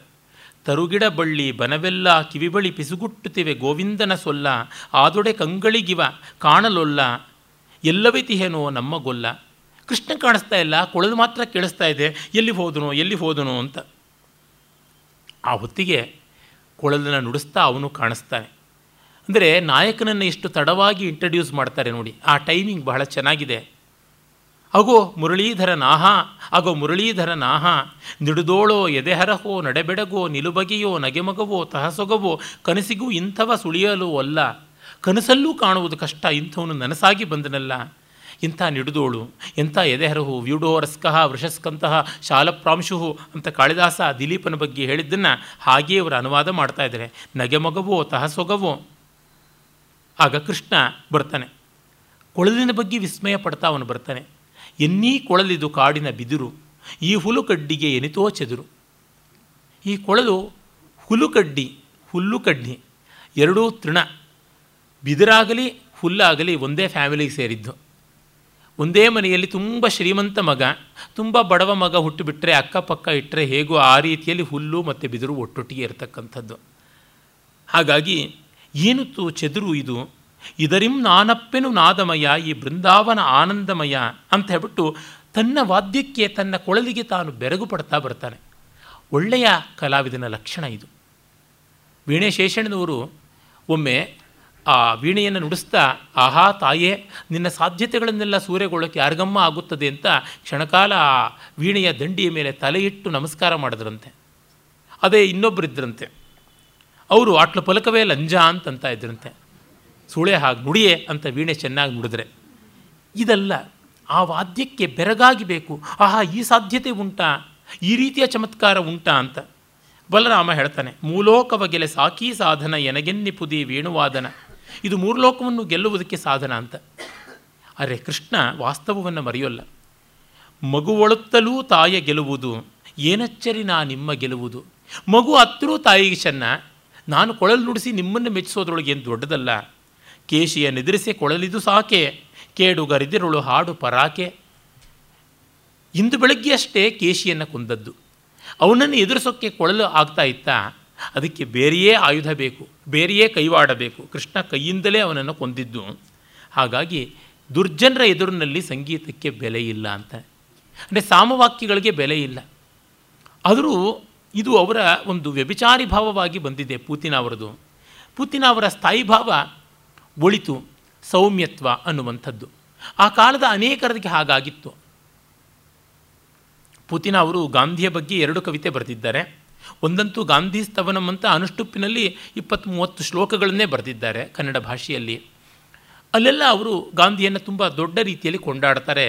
ದುಷ್ಟನಿಗೂ ಕೂಡ ಶಿಷ್ಟತೆಯನ್ನು ತೋರಬೇಕು ಅನ್ನುವಂಥದ್ದು. ಮತ್ತು ಪುತಿನ ಅವರ ಸ್ವಭಾವದಲ್ಲಿಯೇ ದುಷ್ಟತೆಯನ್ನು ದಿಟ್ಟಿಸಿ ನೋಡುವ ಗುಣ ಇಲ್ಲ. ದುಷ್ಟತೆಯನ್ನು ಕಣ್ಣು ಮುಚ್ಚಿ ಧ್ಯಾನಿಸಬೇಕು ಅನ್ನುವಂಥದ್ದು. ಓಡೋಗಬೇಕು ಅಂತ ಅವರು ಹೇಳೋಲ್ಲ, ಕಣ್ಣು ಮುಚ್ಚಿ ಧ್ಯಾನಿಸಬೇಕು ಅನ್ನುವಂಥದ್ದು. ಆದರೆ ಈ ಮನೋಧರ್ಮ ಕೃಷ್ಣನದಲ್ಲ, ಅದು ಬಂದಿರುವ ಸಮಸ್ಯೆ. ಅದಕ್ಕಾಗಿ ಇವರಿಗೆ ನಿಜವಾದ ಮಾನವ ದುಷ್ಟತೆಗಳ ಜೊತೆಗೆ ಕೃಷ್ಣ ಹೋರಾಡಿದ ಸಂದರ್ಭಗಳನ್ನು ಚಿತ್ರಿಸೋಕ್ಕೆ ಇಷ್ಟಪಡೋಲ್ಲ. ನನ್ನೆಯೇ ಹೇಳಿದೆ, ಗೋಕುಲೋತ್ತರ ಚರಿತ ಚಾರಣನಾಗಲಿಕ್ಕೆ ತೆರಪಿಲ್ಲ ಅಂದ್ಬಿಡ್ತಾರಲ್ಲ. ಗೋಕುಲೋತ್ತರ ಚರಿತ ಕೃಷ್ಣನದು ಯಾವುದಿದೆ ಅದನ್ನು ಬರೆಯೋದಕ್ಕೆ ನನಗೆ ಆಗೋಲ್ಲ, ಮನಸ್ಸು ಹೋಗೋಲ್ಲ ಅಂತಂತಾರೆ. ಇದನ್ನು ದೊಡ್ಡ ಗಾಂಧಿವಾದಿಯೂ ಆದ ಪುತಿನ ಅವರಿಗೆ ಹತ್ತಿರದ ಬಂಧುವೂ ಆಗಿದ್ದ ನಮ್ಮ ನೀಲತ್ತಳ್ಳಿ ಕಸ್ತೂರಿಯವರು ಹೇಳ್ತಾ ಇದ್ರು. ಕೆ ಎಂ ಮುನ್ಷಿಯವರಿಗೆ ಕೃಷ್ಣಾವತಾರದಲ್ಲಿ ಕೃಷ್ಣನ ರಾಜಕೀಯವಾದ ಆಯಾಮಗಳನ್ನೆಲ್ಲ ಬೇಕಾದಂತೆ ಬೆಳೆಸುವುದಕ್ಕೆ ಬರೆಯುವುದಕ್ಕೆ ಬಳಸುವುದಕ್ಕೆ ಆಯಿತು. ಅವರು ಕೃಷ್ಣಾವತಾರದ ಸಂಪುಟದಲ್ಲಿ ಮ್ಯಾಜಿಕ್ ಫ್ಲೂಟ್ ಅಂತ ಮೊದಲನೇ ಸಂಪುಟದಲ್ಲಿ ಕೃಷ್ಣನ ಮಾಧುರ್ಯವನ್ನು ಬೇಕಾದಂತೆ ವಿಸ್ತರಿಸ್ತಾರೆ. ಎರಡನೆಯದು ರಾತ್ ಆಫ್ ದಿ ಎಂಪರರ್, ಮೂರನೆಯದು book of five brothers, book of Bhima, ಮುಂದೆ ಬರ್ತಕ್ಕಂಥ book of Satyabhama, book of Yudhishthira, book of Vyasa, ಇದರೊಳಗೆಲ್ಲ ಕೃಷ್ಣನ ವ್ಯಕ್ತಿತ್ವ ನಿರ್ಮಾಣ ಶಕ್ತಿಯನ್ನು, ಅವನ ದುಷ್ಟತೆಯನ್ನು ಹೇಗೆ ಎದುರಿಸ್ತಾನೆನ್ನುವ ಬಗೆಯನ್ನು ಚಿತ್ರಿಸುವಲ್ಲಿ ಸ್ಥೈರ್ಯ ಸಾಮರ್ಥ್ಯಗಳನ್ನು ತೋರ್ತಾರೆ. ಇವರಿಗೆ ಕಷ್ಟ. ಕುವೆಂಪು ಅವರಿಗೆ ತಕ್ಕ ಮಟ್ಟಿಗೆ ಅದಿದೆ. ಆದರೂ ಅವರ ದರ್ಶನ ಬಂದಾಗ ನನ್ನ ಮತ್ತೊಬ್ಬ ಸ್ನೇಹಿತನ ಮಾತೇ ನೆನಪಾಗುತ್ತದೆ, ರಾಮಾಯಣ ದರ್ಶನದಲ್ಲಿ ರಾಮಾಯಣ ಚೆನ್ನಾಗಿದೆ, ದರ್ಶನ ಕೆಟ್ಟದಾಗಿದೆ ಅಂತ. ಅವರು ಫಿಲಸಾಫಿಕಲ್ ಲೆವೆಲಿಂಗ್ ಮಾಡೋಕ್ಕೆ ಹೊರಟು ಬಿಡ್ತಾರೆ. ಆಗ ಕವಿ ಹಿಂದೆ ಹೋಗಿ ಉಪದೇಶಕ ಬಂದುಬಿಡ್ತಾನೆ, ರಾಮಾಯಣ ದರ್ಶನ ಹದಗೆಟ್ಟು ಬಿಡ್ತದೆ. ಆ ರೀತಿಯಾದ ದ್ವಂದ್ವ ಡಿ ವಿ ಜಿ ಅವರಿಗಿರಲಿಲ್ಲ. ದುರ್ದೈವ ಡಿ ವಿ ಜಿ ಅಂಥ ಒಂದು ಮಹಾಕಾವ್ಯ ಬರೀಲಿಲ್ಲ. ಗೋವಿಂದ ಪೈಗಳಿಗೆ ಅಂಥ ದ್ವಂದ್ವ ಇರಲಿಲ್ಲವೋ ಏನೋ, ಆದರೂ ಅವರ ಕಾವ್ಯದಲ್ಲಿ ಎಲ್ಲಿಯೂ ಆ ದ್ವಂದ್ವ ಬಂದು ಅಡ್ಡ ಮಾತನ್ನು ಆಡುವಂತೆ ಕಾಣೋಲ್ಲ. ಅರೆ, ಅವರೊಂದು ಮಹಾಕಾವ್ಯ ಬರೆದಿದ್ದರೆ ಚೆನ್ನಾಗಿರ್ತಿತ್ತು, ಬರೀಲಿಲ್ಲ. ಬೇಂದ್ರೆಯವರು ಈ ರೀತಿಯ ಸಂದರ್ಭಗಳಿಗೆ ಸಿಕ್ಕಾಕ್ಕೊಳ್ಳೋದೇನೇ ಇಲ್ಲ. ನವೋದಯದ ಮಹಾಶಿಖರಗಳಲ್ಲಿ ಆಗಿದ್ದ ಊನ ನೋಡಿ, ಮಹಾಕೃತಿಗಳನ್ನು ಬರೆದವರಲ್ಲಿ ಒಂದು ದರ್ಶನದಲ್ಲಿಯೋ ಮತ್ತೊಂದು ಭಾವನೆಯಲ್ಲಿಯೋ ಇರುವ ಶಬಲತೆಯಿಂದಾಗಿ, ಇರುವ ದೌರ್ಬಲ್ಯದಿಂದಾಗಿ ಆ ಗಟ್ಟಿಮುಟ್ಟತನ ಬರಲಿಲ್ಲ. ಭೈರಪ್ಪನವ್ರಿಗೆ ಇವೆಲ್ಲ ಇದೆ, ಅವರು ಕಾವ್ಯ ಬರೀಲಿಲ್ಲ, ಗದ್ಯ ಬರೆದರು. ಕವಿತೆಯನ್ನು ಬರೆದಿದ್ದರೆ ಚೆನ್ನಾಗಿರ್ತಿತ್ತು. ಡಿ ವಿ ಜಿಯವರ, ಭೈರಪ್ಪನವರ, ಕುವೆಂಪು ಅವರ, ಗೋವಿಂದ ಪೈಗಳ, ಪುತಿನ ಅವರ ಎಲ್ಲ ಗುಣಗಳನ್ನೂ ಸೇರಿಸಿಕೊಂಡು ಏನಾದರೂ ಒಂದು ಅಪೂರ್ವ ಮಾಂತ್ರಿಕತೆ ಬಂದಿದ್ದರೆ ಚೆನ್ನಾಗಿರ್ತಿತ್ತೇನೋ. ನಾವು ತಿಲೋತ್ತಮೆ ಬರಲಿ ಅಂದ್ಕೋತೀವಿ, ಕಡೆಗದು ಹಿಡಂಬಿಯೋ ರಾಕ್ಷಸಿಯೋ ಬಂದುಬಿಟ್ರೆ ಗತಿ ಏನೋ, ಬೆಸ್ಟ್ ಆಫ್ ಆಲ್ ಅನ್ನೋದು ವರ್ಸ್ಟ್ ಆಫ್ ಆಲ್ ಆಗಿಬಿಟ್ರೆ ಗತಿ ಏನಾಗುತ್ತದೆ ಗೊತ್ತಿಲ್ಲ. ಒಟ್ಟಲ್ಲಿ ನಮಗೆ ಸಿಕ್ಕಿದ್ದಕ್ಕೆ ಸಂತೋಷ ಪಡೋಣ, ಆಸ್ಪಿರೇಷನ್ ಅಷ್ಟೇ ಇದು. ಹೀಗಾಗಿ ಅವರು ಎಲ್ಲಿವರೆಗೂ ಬರ್ತಾರೆ ಅಂತಂದರೆ, ಪುತಿನ ಅವರು ಹರಿಣಾಭಿಸರಣದಲ್ಲಿ ಸೀತಾಪಹರಣ ಆದಾಗ ಜಟಾಯು ಎದುರಿಗೆ ಬರ್ತಾನೆ. ರಾಮ ಮತ್ತು ಜಟಾಯು ಇಬ್ಬರ ಸಂಘರ್ಷದ ದ್ವಂದ್ವ ಯುದ್ಧವನ್ನು ಅವರು ಚಿತ್ರಿಸೋಲ್ಲ. ದುಷ್ಟತೆ ಬಂದಲ್ಲಿ ರಾಮದಂಡ ಕಾಪಾಡುತ್ತದೆ ಅಂತ ಇರುವಾಗ ನಾನು ಯಾತಕ್ಕೆ ಇದನ್ನೆಲ್ಲ ಹೊರಡಿಸಲಿ ಅಂತ ಹೇಳಿಬಿಟ್ಟೆ ಮುಗಿಸ್ಬಿಡ್ತಾರೆ. ಅಂದರೆ ಮಿಲ್ಟನ್ ಹೇಳ್ತಾನಲ್ಲ, ದುಷ್ಟತೆಯನ್ನು ಬೆನ್ನಟ್ಟಿ ಹೋಗಿ ಬಡಿದು ತಿಂದು ಕೊಲ್ಲಬೇಕು ಅಂತ, ಅದು ಇಲ್ಲ. ಭೈರಪ್ಪನವರು ತೀನಂಶ್ರೀಯವ್ರನ್ನ ಇವ್ರನ್ನ ಎಲ್ಲರನ್ನೂ ಚೆನ್ನಾಗಿ ಬಲ್ಲವರಾಗಿದ್ದರು. ಅವ್ರು ಹೇಳ್ತಾರೆ ಪುಕ್ಕಲು ಕಂಡ್ರಿ ಅಂತ ಒಂದು ಮಾತಲ್ಲಿ ಹೇಳೋರು. ಇದು ಬಹಳ ಪುಳಿಚಾರ ಪದ್ಧತಿ ಇದು. ಅದೇ ಫೈಟಿಂಗ್ ಝೀಲ್ ಅನ್ನೋದು ಕುವೆಂಪು ಅವ್ರಿಗೊಂದು ಮಟ್ಟಕ್ಕಿದ್ದರೂ ಕೂಡ ಅವರಿಗೆ ಒಂದು ಅಬ್ಸೆಷನ್ ಆಫ್ ಬಿಕಮಿಂಗ್ ಪ್ರಾಫೆಟ್ ಅನ್ನುವಂಥದ್ದು ಒಂದಿತ್ತು. ಅದು ಒಂದು ವ್ಯಾಧಿ. ಅಂದರೆ ನಾನು ವಿಶ್ವಮಾನವ ಸಂದೇಶ ಕೊಡಬೇಕು ಅಂತ, ಅದರೊಳಗೆ ಯಾವ ಉಪ್ಪಿಲ್ಲ ಖಾರ ಇಲ್ಲ. ಕುವೆಂಪು ಅವರು ಕೊಟ್ಟಂಥ ಅತಿ ಕಳಪೆಯಾದದ್ದು ಅಂದರೆ ವಿಶ್ವಮಾನವ ಸಂದೇಶ. ಕುವೆಂಪು ಅವರು ಕೊಟ್ಟ ಅತಿ ಶ್ರೇಷ್ಠವಾದದ್ದು ಅಂತಂದರೆ ರಾಮಾಯಣ ದರ್ಶನದ ಕಾವ್ಯ. ವಿಶ್ವಮಾನವ ಸಂದೇಶ ಇವರೇನು ಕೊಡೋದು? ಯಾವಾಗಲೂ ಮುಂಚೆ ವೇದವೇ ಕೊಟ್ಟಿತ್ತು, ಉಪನಿಷತ್ತು ಕೊಟ್ಟಿತ್ತು, ಬೈಬಲ್ ಕೊಟ್ಟಿತ್ತು, ಧಮ್ಮಪದ ಕೊಟ್ಟಿತ್ತು, ಎಲ್ಲ ದೊಡ್ಡವರು ಕೊಟ್ಟಿದ್ದೆ. ಅದು ಅವರಿಂದೇನಾದ್ರು ವಿಶ್ವಮಾನವ ಸಂದೇಶ ಅಲ್ಲದೆ ಹರಪನಹಳ್ಳಿ ಸಂದೇಶವನ್ನು, ಬಸವನಗುಡಿ ಸಂದೇಶವನ್ನು, ಇಲ್ಲದೆ ಆದರೆ ಬಂದುಬಿಟ್ಟು ತಿಪಟೂರು ಸಂದೇಶವನ್ನು ಕೊಟ್ಟಿದ್ದು. ಎಲ್ಲರೂ ಆ ಕೊಟ್ಟಿದ್ದಷ್ಟೇ ದೊಡ್ಡದೇನೆ, ತಾನೇ ಮೊದಲು ಕೊಟ್ಟಿದ್ದೀನಿ ಅಂತ. ಇವರು ಯಾವ ವಿಜ್ಞಾನಿ, ಯಾವ ಜ್ಞಾನಿ, ಯಾವ ತಪಸ್ವಿ ಅಂತ ಏನೂ ಅಲ್ಲ ಪಾಪ. ಇವರು ಮಹಾಕವಿ.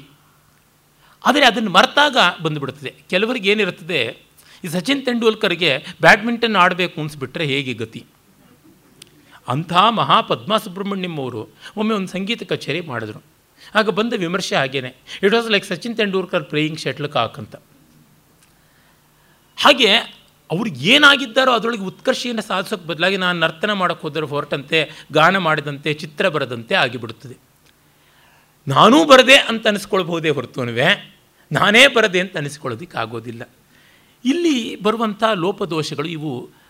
ಕವಿಯ ದರ್ಶನ ಕೆಲವೊಮ್ಮೆ ಸೇಫ್ ಪ್ಲೇ ಮಾಡಿದ್ರೆ ಪರವಾಗಿಲ್ಲ. ಪುತಿನ ಅವರು ಜಾಣರು, ಅಟೆಂಪ್ಟೇ ಮಾಡಲಿಲ್ಲ, ಅದು ಒಳ್ಳೆಯದು. ಕಾಳಿದಾಸನ ತರಹ ಕಾಳಿದಾಸನಿಗೂ ಅಷ್ಟೇ ರುದ್ರಭೀಕರ ಸಂದರ್ಭಗಳನ್ನು ನಿರ್ವಾಹ ಮಾಡುವಲ್ಲಿ ತಾಕತ್ತು ಕಡಿಮೆ. ಅದಕ್ಕೆಲ್ಲ ವ್ಯಾಸರು, ಅದಕ್ಕೆಲ್ಲ ವಿಶಾಖದತ್ತ, ಶೂದ್ರಕ, ಅದಕ್ಕೆ ಅವಾಯ್ಡ್ ಮಾಡಿಬಿಡ್ತಾನೆ. ಅಂಥ ತಾಟಕ್ಕೆ ಎದುರಿಗೆ ಬಂದಾಗ ರಾಮ ಮನ್ಮಥ ಶರೇಣ ತಾಡಿತ ಅಂತಂದುಬಿಡ್ತಾನೆ. ಜೀವಿತೇಶ ವಸತಿಂ ಜಗಾಮಸ ಅಂತ ಶ್ಲೇಷದಿಂದ ನಿರ್ವಾಹ ಮಾಡಿಬಿಟ್ಟ. ಆದರೆ ಹೇಗೆ ಮಾಡಬೇಕಾಗಿತ್ತು ಹಾಗೆ ಮಾಡಬೇಕಾಗಿತ್ತು, ಅದು ಕಾಳಿದಾಸನಿಗೂ ಆಗಲಿಲ್ಲ. ಹೀಗೆ ಅವನು ಆ ರೀತಿಯಾದ ಸಂದರ್ಭಗಳನ್ನು ಅವಾಯ್ಡ್ ಮಾಡ್ತಾನೆ. ಇದು ಎಷ್ಟು ಅವಾಯ್ಡ್ ಮಾಡಿದ್ರೂ ಗೊತ್ತಾಗ್ಬಿಡ್ತದೆ, ಪರವಾಗಿಲ್ಲ, ಸೇಫ್ ಪ್ಲೇ ಅಂತ ಅನ್ನಿಸಿದ ತಕ್ಷಣ ನಮ್ಮ ಮನಸ್ಸಲ್ಲಿ ಒಂದು ಅರಕೆ ಉಳಿದು ಬಿಡ್ತದೆ. ನೋಡಿ, ಖರ್ಚು ಮಾಡದೇ ಇದ್ದರೂ ಜೇಬ್ನಲ್ಲಿ ಜಾಸ್ತಿ ದುಡ್ಡಿದ್ದರೆ ಧೈರ್ಯ ಇರುತ್ತದೆ. ನಾವು ದಿನವಿಡೀ ವ್ಯಾಯಾಮ ಮಾಡದೇ ಇದ್ದರೂ ಆರೋಗ್ಯ ಇದ್ದರೆ ಏನೋ ಒಂದು ಉತ್ಸಾಹ ಇರುತ್ತದೆ. ಆ ರೀತಿಯಾದದ್ದು ಕಂಠಕ್ಕೆ 3 ಸ್ಥಾಯಿಯಲ್ಲಿ ಹಾಡುವಂಥ ಓಡಾಟದ ಸ್ಥೈರ್ಯ ಇದ್ದರೆ ನಾವು 1.5 ಸ್ಥಾಯಿ 2 ಸ್ಥಾಯಿನಲ್ಲಿ ಹಾಡಿದ್ರೂ ಅದಕ್ಕೆ ಎಲ್ಲಿಲ್ಲದ ಸಮೃದ್ಧಿ ಬರುತ್ತದೆ. ಈ ಸಮೃದ್ಧಿಯಿಂದ ಏನೂ ಕೊರತೆ ಇಲ್ಲ. ಇಲ್ಲಿ ಬರುವಂಥ ತೊಡಕುಗಳು ಕೆಲವು ಇಂಥವು. ಒಳ್ಳೆಯ ಕಾವ್ಯವನ್ನು ಕುರಿತು ಮಾತನಾಡುವಾಗ ಅಪಸ್ವರಗಳು ಯಾಕೆ ಅಂತ ಅನಿಸಬಹುದು, ಆದರೆ ವಿಮರ್ಶೆಯ ಪ್ರಾಮಾಣಿಕತೆ ಎನ್ನುವುದು ಒಂದು ಉಂಟಲ್ಲ, ಕೆಲವರಿಗೆ, ದೊಡ್ಡ ವಿದ್ವಾಂಸರಿಗೂ ಕೆಲವೊಮ್ಮೆ ಸಂಕೋಚ ಬರುತ್ತದೆ. ನನಗೆ ಪರಮಪೂಜನೀಯರಾದ ಡಾಕ್ಟರ್ ಕೆ ಕೃಷ್ಣಮೂರ್ತಿಯವರು ಹಾಗೆ ಭಾಮಹನ ಬಗ್ಗೆ ಬರೆಯುವಾಗ ಅವನೇ ಅತ್ಯಂತ ಶ್ರೇಷ್ಠ ಅಲಂಕಾರಿಕ, ಮಮ್ಮಟನ ಬಗ್ಗೆ ಬರೆಯುವಾಗ ಅವನೇ ಶ್ರೇಷ್ಠ ಅಲಂಕಾರಿಕ ಅಂತ ಹೀಗೆಲ್ಲ ಹೇಳುವರು. ಅದು ವ್ರತಾನಾಮ್ ಉತ್ತಮೋತ್ತಮಂ ಅಂತ ವ್ರತಕಲ್ಪದಲ್ಲಿ ಹೇಳದಂತೆ ಆಗುತ್ತದೆ. ಅವನ ಬಗ್ಗೆ ಬರೆಯುವಾಗ ಅವನ ಸ್ಥಾನ ಎಲ್ಲಿದೆ ಅನ್ನೋದನ್ನು ಹೇಳೋಣ. ಎತ್ತರವೇ, ಕಡಿಮೆಯೇ, ತಗ್ಗೆ, ಜಗಲಿ ಮೇಲೆ ಕೂತಿದ್ದಾನೋ, ಅಟ್ಟದ ಮೇಲೆ ಕೂತಿದ್ದಾನೋ, ಬೆಟ್ಟದ ಮೇಲಿದ್ದಾನೋ ಅಥವಾ ಪಾತಾಳದಲ್ಲಿದ್ದಾನೋ ನೋಡಿ ಹೇಳೋಣ, ತೊಂದರೆ ಇಲ್ಲ. ಹೀಗೆ ಹೇಳುವಂಥದ್ದು ಬೇಕು. ಹೇಳುವ ನಾನು ದೊಡ್ಡವನಲ್ಲ ಅನ್ನುವ ವಿವೇಕ ಇರಬೇಕು. ಅದರಿಂದ ಇವರನ್ನೆಲ್ಲ ಬಡಿಸುವ ಸೌಟು ಎಲ್ಲ ಪಾತ್ರೆಗಳಿಗೂ ಕೈ ಹಾಕುತ್ತದೆ, ಆದರೆ ಪಾತ್ರೆಗಿಂತ ಅದೇನು ದೊಡ್ಡದಲ್ಲ. ಆ ರೀತಿ ನಾನು ಹೇಳ್ತಿದ್ದೀನಿ. ಇವರಲ್ಲಿ ದುಷ್ಟತೆಯನ್ನು ನಿರ್ಭೀತಿಯಿಂದ, ನಿರ್ಮಮತೆಯಿಂದ ಕಂಡು ಆ ವಿವರಗಳನ್ನು ಕೊಡುವುದರೊಳಗೆ ಸ್ವಲ್ಪ ಸೋಲುವುದರಿಂದ ಗಾಂಧಿ ವ್ಯಾಧಿ, ಒಂದು ಮಾತಲ್ಲಿ ಹೇಳೋದಿದ್ದರೆ, that paralysed the pole of 20th century intellect and it's still haunting in the 21st century. ಅದು ಮತ್ತೆ ಮತ್ತೆ ಕಾಣ್ತಕ್ಕಂಥದ್ದು. ಗಾಂಧಿಯಿಸಮ್ಮಿಂದ ನಮ್ಮ ದೇಶಕ್ಕೆ ಒಳಿತಿಗಿಂತ ಕೆಡುಕೇ ಹೆಚ್ಚಾಗಿದೆ. ಈ ಹೊತ್ತಿಗಂತೂ ಇನ್ನೂ ನಿಚ್ಚಳವಾಗಿ ಕಾಣಿಸ್ತಾ ಇದೆ. ಇವರೆಲ್ಲರಿಗೂ ಆ ಸಂತನ ರೀತಿ ತುಂಬ ಮನಸ್ಸಿಗೆ ಮೆಚ್ಚುಗೆ ಆಯಿತು. ಈ saints are the greatest enemies of mankind ಅಂತ ಅನಿಸ್ಬಿಡುತ್ತೆ. ಯಾಕೆಂದರೆ ಅವರು ತುಂಬ ಸಾಚ ಆಗಿಬಿಡ್ತಾರೆ, ಆದರೆ ಅವ್ರು ಹೇಳೋದು ಮಾತ್ರ ತುಂಬ ಅಪಾಯಕಾರಿಯಾಗಿರುತ್ತದೆ. ಅವ್ರನ್ನ ಬೈಯೋಕ್ಕಾಗೋಲ್ಲ, ಅವ್ರ ಮಾರ್ಗ ಅನುಸರಿಸೋಕ್ಕಾಗೋಲ್ಲ. ಇದು ಬಂದುಬಿಡೋತಕ್ಕಂಥ ಸಮಸ್ಯೆ. ಅವನದೇ ಸಂತನಲ್ಲದೆ ಒಂದು ಸ್ವಲ್ಪ ಸಾಮಾನ್ಯವಾಗಿ ಇದ್ದರೆ ಅವನು ಇಲ್ಲಯ್ಯ ನೀನು ಮಾತಾಡೋದು ಸರಿಯಿಲ್ಲ ಅನ್ಬೋದು. ಇವರು ನಿಸ್ವಾರ್ಥಿಗಳು, ಇವರು ಶುದ್ಧ ಚಾರಿತ್ರರು, ಅರೆ ಹೇಳುವುದೆಲ್ಲ ಅಬದ್ಧ ಆಗಿಬಿಟ್ಟಿದೆ. ಅವರು ನಮ್ಗೆ ಕೊಡ್ತಾ ಇರ್ತಕ್ಕಂಥ ಡೈರೆಕ್ಷನ್ಸ್ ಎಲ್ಲ ಹಾಗೇನೆ. ಒಬ್ಬ ಸಂತ ನಿಂತ್ಕೊಂಡು ಪಶ್ಚಿಮ ದಿಕ್ಕಿಗೆ ಸೂರ್ಯ ಹುಟ್ಟುತ್ತಾನೆ, ನೋಡ್ತಾ ಇರಿ ಅಂದರೆ ಎಷ್ಟೊತ್ತು ನೋಡಿದ್ರು ಏನು ಬಂತು ಭಾಗ್ಯ? ಏನೋ ಜ್ಞಾನಿ ಮಾಟ ಮಾಡಿಬಿಟ್ಟು ತಂತ್ರ ಮಾಡಿಬಿಟ್ಟು ಅಲ್ಲಿಗೆ ಸೂರ್ಯನ ತಂದುಬಿಡ್ತಾನೋ ಏನಂತ ನೋಡ್ತಾನೆ ಇರ್ತೀವಿ ನಾವು ಸಂಜೆ ತನಕನೂ ಕೂಡ. ಆಗ ಮುಳುಗೋ ಸೂರ್ಯ ಕಾಣಿಸ್ತಾನೆ, ಕತ್ತಲೆ ಹೆಚ್ಚಾಗುತ್ತದೆ. ಇದು ಆದಂಥ ಅವಿವೇಕ. ಹಾಗಾಗಿ ಇವರುಗಳಿಗೆಲ್ಲ, ಇನ್ಕ್ಲೂಡಿಂಗ್ DVG ಅವ್ರಿಗೆ, ಗಾಂಧಿಯ ಬಗ್ಗೆ ಪುಂಖಾನುಪುಂಖವಾಗಿ ಪದ್ಯಗಳು ಬರೆದರು. ಆದರೆ ಸುಭಾಷ್ ಚಂದ್ರ ಬೋಸ್ ಬಗ್ಗೆ ಬರೀಲಿಲ್ಲ, ಸಾವರ್ಕರ್ ಬಗ್ಗೆ ಬರೀಲಿಲ್ಲ, ಯಾವ ಕ್ರಾಂತಿಕಾರಿಗಳ ಬಗ್ಗೆನೂ ಬರೀಲಿಲ್ಲ. ಹಿಂಸೆ ಅಂದರೆ ಪಾಪ ಇವರಿಗೆಲ್ಲ ಉತ್ತರಾಷಾಢ ಪೂರ್ವಾಷಾಢ ಎಲ್ಲ ವಾಂತಿ ಭೇದಿ ಎಲ್ಲ ಆಗ್ಬಿಡ್ತಾ ಇತ್ತು. ಯಾತಕ್ಕೆ ಆ ಥರ ಭಯ ಪಟ್ಕೊಳ್ಬೇಕು? ಈ ಕವಿಗಳನ್ನ ಕೇಳಿ ಮಾಡ್ತಾರೆ, ಕೋಳಿನ ಕೇಳಿ ಸಾಂಬಾರು ಅರಿತಾರೆ, ಅದಕ್ಕೆ ಬೇರೆಯವರಿದ್ದಾರೆ. ನೀವೇನು 3 ಲೋಕ ನಿಯಂತ್ರಣ ಮಾಡ್ತೀವಿ, ಆ ವ್ಯಾಧಿ ಇವತ್ತಿಗೂ ಕನ್ನಡ ಸಾಹಿತ್ಯದಲ್ಲಿ ಎಲ್ಲ ಕಡೆಯಲ್ಲಿಯೂ ಇದೆ ಅಲ್ಲ. ಅದು ಹಾಗಲ್ಲ, ಹಿಂಸೆಗೂ ಬಲಕ್ಕೂ ಒಂದು ಯುಕ್ತಿ ದಾರಿ ಇದೆ ಅನ್ನೋದನ್ನು ತಿಳ್ಕೊಳ್ಬೇಕು. ಈ ಸತ್ಯ ಇವರಿಗೆ ಗೊತ್ತು. ಆಗ ಈಗ ಸುಳಿದಾಡಿ ತುಂಬ ಸಂಪ್ರದಾಯಸ್ಥರ ಮನೆಯ ಹೆಣ್ಣುಮಗಳು ಆಕಸ್ಮಿಕವಾಗಿ ಅಂಗಳಕ್ಕೆ ಬಂದು ಜಾರಿಕೊಂಡು ಪರದೆ ಹಿಂದೆ ಓಡೋಗೋ ತರಹ ಆಗ ಈಗ ಆ ಪೌರುಷ ಸುಳಿಯುತ್ತದೆ, ಮತ್ತೆ ಓಡಿ ಹೋಗಿಬಿಡುತ್ತದೆ. ಇದು ಕುವೆಂಪು ಅವರಲ್ಲಿ, ಬೇಂದ್ರೆ ಅವರಲ್ಲಿ, ಎಲ್ಲರಲ್ಲಿಯೂ ಕಾಣಿಸುತ್ತದೆ. ಇದಕ್ಕೆ ಅಪವಾದವೇ ಇಲ್ಲ ಅಂತ ಅನ್ಬೋದು. ಈ ಲೇಖಕರಿಗೆ ಒಂದು ಕ್ಲೈಬ್ಯ, ಪೊಯೆಟ್ಸ್ ಆರ್ ಕವರ್ಡ್ಸ್ ಅಂತ ಎಷ್ಟೋ ಬಾರಿ ನನಗನ್ಸಿಬಿಡ್ತದೆ. ಪರಾಕ್ರಮಿಗಳು ಅಲ್ಲ. ಅದೇ ನೋಡಿ, ಪ್ರಾಚೀನರಲ್ಲಿ ಪಂಪ ಮೊದಲಾದವ್ರಿಗೆ ಹಾಗೆಲ್ಲ ಇರಲಿಲ್ಲ. ಬೇಕಾದಂಗೆ ಅವರು ಪೌರುಷವನ್ನು, ವೀರ್ಯವನ್ನು ಕೊಂಡಾಡಿದ್ದಾರೆ. ಆಮೇಲೆ ಈ ಒಂದು ಓದಿನ ರೀತಿ ಹಾಳು ಮಾಡಿಬಿಡ್ತಾ ಅಂತ ಕೆಲವು ಬಾರಿ ಅನಿಸಿಬಿಡ್ತದೆ. ವ್ಯಾಸರಿಗಿರಲಿಲ್ಲ. ನಿರ್ದಯವಾಗಿ, ನಿರ್ದಾಕ್ಷಿಣ್ಯವಾಗಿ ಹೇಳಬಲ್ಲರು. ಒಂದು ರಸ್ಟಿಕ್ ಕರೇಜ್ ಅನ್ನುವಂಥದ್ದು ಬೇಕು ಅಂತ ಅನಿಸುತ್ತದೆ. ಇರಲಿ, ನಾವೀಗ ಬೃಂದಾವನಕ್ಕೆ ಮತ್ತೆ ಬರೋಣ. ಕೃಷ್ಣ ಹೇಳ್ತಾನೆ, ಕೇಡಿಗರಿದಿರೋಳು ಹಾಡ ಪರಾಕೆ ಅಂತ. ಅರೆ ಮುಂದೆ ಅವನೇ ಒಂದು ಕಾಂಟ್ರಡಿಕ್ಟಿಂಗ್ ಮಾತಾಡ್ತಾನೆ. ಅದಕ್ಕಾಗಿ ನಾನು ಹೇಳಿದೆ. ಬಲರಾಮ ಹೇಳ್ತಾನೆ, ದುಷ್ಟತೆ ಇದ್ದಲ್ಲಿ ಬಡಿದು ಹೋಗಬೇಕು, ಕಂಸನ ಕೊಲ್ಲಬೇಕು ನಾವು ಹೋಗಿ ಅಂತ. ಇಲ್ಲ, ನಾವು ಕೆಟ್ಟದ್ದನ್ನು ಹುಡುಕೊಂಡು ಹೋಗಬಾರ್ದು, ಬಂದ ಕೆಟ್ಟದ್ದನ್ನು ನಾವು ಬಡಿಯಬೇಕು ಅಂತ. ಇದು ಡಿಫೆನ್ಸಿವ್. ಪಾಕಿಸ್ತಾನ ಯುದ್ಧಕ್ಕೆ ಬಂದರೆ ನಾನು ಗುರಾಣಿ ಹಿಡ್ಕೋತೀನಿ ಅಂತ, ತಲೆ ಎತ್ತದಂಗೆ ಮಾಡ್ತೀನಿ ಅಂತ ಮಾಡಬೇಕು. ನೋಡಿ, ಇವತ್ತಿಗೂ ಕೂಡ ನಡೀತಾ ಇದೆ, ಪತ್ರಿಕೆಯಲ್ಲಿ ನೋಡಿದಾಗ ಗೊತ್ತಾಗುತ್ತದೆ. ಅಹಿಂಸವಾಗಿಲ್ಲದೆ ಇದ್ದರೆ ಯುದ್ಧ ನಡೆಯೋದೇ ಇಲ್ಲ. ಫಸ್ಟ್ ಏಟ್ ಬಿಟ್ಟಾಗ ಎರಡನೇ ಏಟ್ ಹೊಡೆಯೋಷ್ಟೊತ್ತಿಗೆ ರಾಜಿ ಮಾಡೋರು ಬಂದುಬಿಡ್ತಾರೆ. ನೀವು ಒಮ್ಮೆ ಕೋಪದಲ್ಲಿ ಒಬ್ಬರ ಜೊತೆ ಜಗಳ ಆಡ್ತಾ ಪಠಾರ್ ಅಂತ ಕೆನ್ನೆಗೆ ಹೊಡೆದು ಬಿಡಿ, ಆಮೇಲೆ ಅವನು ಕೆನ್ನೆಗೆ ಹೊಡೆಯೋದ್ರೊಳಗಾಗಿ ಬೇರೆಯವರು ಅವನೇನೋ ಕೋಪಗೊಂಡಿದ್ದ ಹೊಡೆದ ಸುಮ್ಮನೆ ಇರಯ್ಯ ಅಂತ ಶುರು ಮಾಡಿಬಿಡ್ತಾರೆ. Blessed are the peacemakers ಅಲ್ಲ, cursed are the peacemakers ಅಂತ ಆಗಿಬಿಡ್ತಾರೆ. ನ್ಯಾಯ ಒದಗಿಸೋದೇನೇ ಇಲ್ಲ. ಅದಕ್ಕೆ ಮೊದಲೇಟ್ ನಮ್ಮದೇ ಆಗಿರಬೇಕು ಅಂತ. ಅಟ್ಯಾಕ್ ಆಲೀಢ, ಆಮೇಲೆ ಪ್ರತ್ಯಾಲೀಢ. ಇದನ್ನು ಮರೆತು ಕೃಷ್ಣ ಹೇಳ್ತಾನೆ. ಆದರೆ ಕೃಷ್ಣನ ಈ ಮಾತು ಮಹಾಭಾರತದ ಕೃಷ್ಣನ ವ್ಯಕ್ತಿತ್ವಕ್ಕೆ ತುಂಬ ವಿರೋಧವಾದದ್ದು. ರಾಮನಾದರೂ ಕೆಡಕನ್ನು ಹುಡುಕೊಂಡು ಹೋಗಿದ್ದು ಕಡಿಮೆ. ಕೃಷ್ಣ ಎಲ್ಲೆಲ್ಲದ್ರೆ ಅಲ್ಲಲ್ಲಿ ಹುಡುಕಿ ಹುಡುಕಿ ಹುಡುಕಿಕೊಂಡು ಹೋದ, ರಂಧ್ರಾನ್ವೇಷಣ ಮಾಡ್ಕೊಂಡು ಹೋದ. ನೋಡಿ, ಇಲ್ಲದೇ ಇದ್ದರೆ ಎಲ್ಲಿಯ ಜರಾಸಂಧ ಎಷ್ಟು ವರ್ಷ ಆದಮೇಲೂ ಸೇಡನ್ನು ಇಟ್ಕೊಂಡು ಹೋದ, ಹುಡುಕದ, ಬಲಿ ಹಾಕಿ ಬಂದ. ಅದೇ ಥರ ಎಲ್ಲಿಯ ಸೌಭನಗರ, ಅಲ್ಲಿಗೆ ಹೋದ, ಸಾಲ್ವನನ್ನು ಬಡಿದು ಬಂದ. ವೈಶಂಪಾಯನ ಸರೋವರ ಎಲ್ಲಿದು ಹುಡುಕೊಂಡು ಹೋದ, ದುರ್ಯೋಧನ ಕೆರಳಿಸ್ದ, ಎಬ್ಬಿಸ್ದ, ತೊಡೆ ಮುರಿಸ್ದ, ಕೊಂದ. ಈ ರೀತಿ ಮಾಡಬೇಕಾದದ್ದು. ಅಂದರೆ ನನ್ನ ಇಷ್ಟಾನಿಷ್ಟ ಏನೇ ಆಗಿರಲಿ, ಆ ಪಾತ್ರ ಇಂಥದ್ದು ಅಂತ ನೋಡಬೇಕೋ ಬೇಡುವ. ಪುತಿನ ಸಮಾಚಾರ ಪುಳಿಚಾರ್ ಬ್ರಾಹ್ಮಣರಾಗಿರ್ಬೋದು, ಕೃಷ್ಣ ಅಲ್ಲವೇ ಸುಕ್ಷತ್ರಿಯ ಮಹಾಪೌರುಷಶಾಲಿ. ಇದನ್ನು ಮರೆತು ಬಿಟ್ಟರೆ ಗತಿ ಏನು? ನಾನು ಟೀ ಟೋಟ್ಲರ್ ಆಗಿರ್ಬೋದು, ನನ್ನ ಕ್ಯಾರೆಕ್ಟರ್ ಚೆನ್ನಾಗಿ ಬಾಟ್ಲೆತ್ತಬೇಕು ಅಂದರೆ ಹಂಗೆ ಬರೀಬೇಕು, ಬರೆಯೋಕ್ಕಾಗಿಲ್ವೋ ಬರೀಬಾರ್ದು, ಕೂತಿರ್ಬೇಕು ಸುಮ್ಮನೆ. ಇದು ಬಂದುಬಿಡುವಂಥ ಸಮಸ್ಯೆ. ನಮ್ಮ ವ್ಯಾಧಿಗಳನ್ನು ನಾವು ಒಳ್ಳೆ ಏಡ್ಸ್ ಪ್ರಸಾರ ಮಾಡಿಸಿದಂತೆ ಪಾತ್ರಗಳ ಮೂಲಕ ಮಾಡಿಸಿಬಿಟ್ರೆ ಗತಿ ಎಂಥದ್ದು?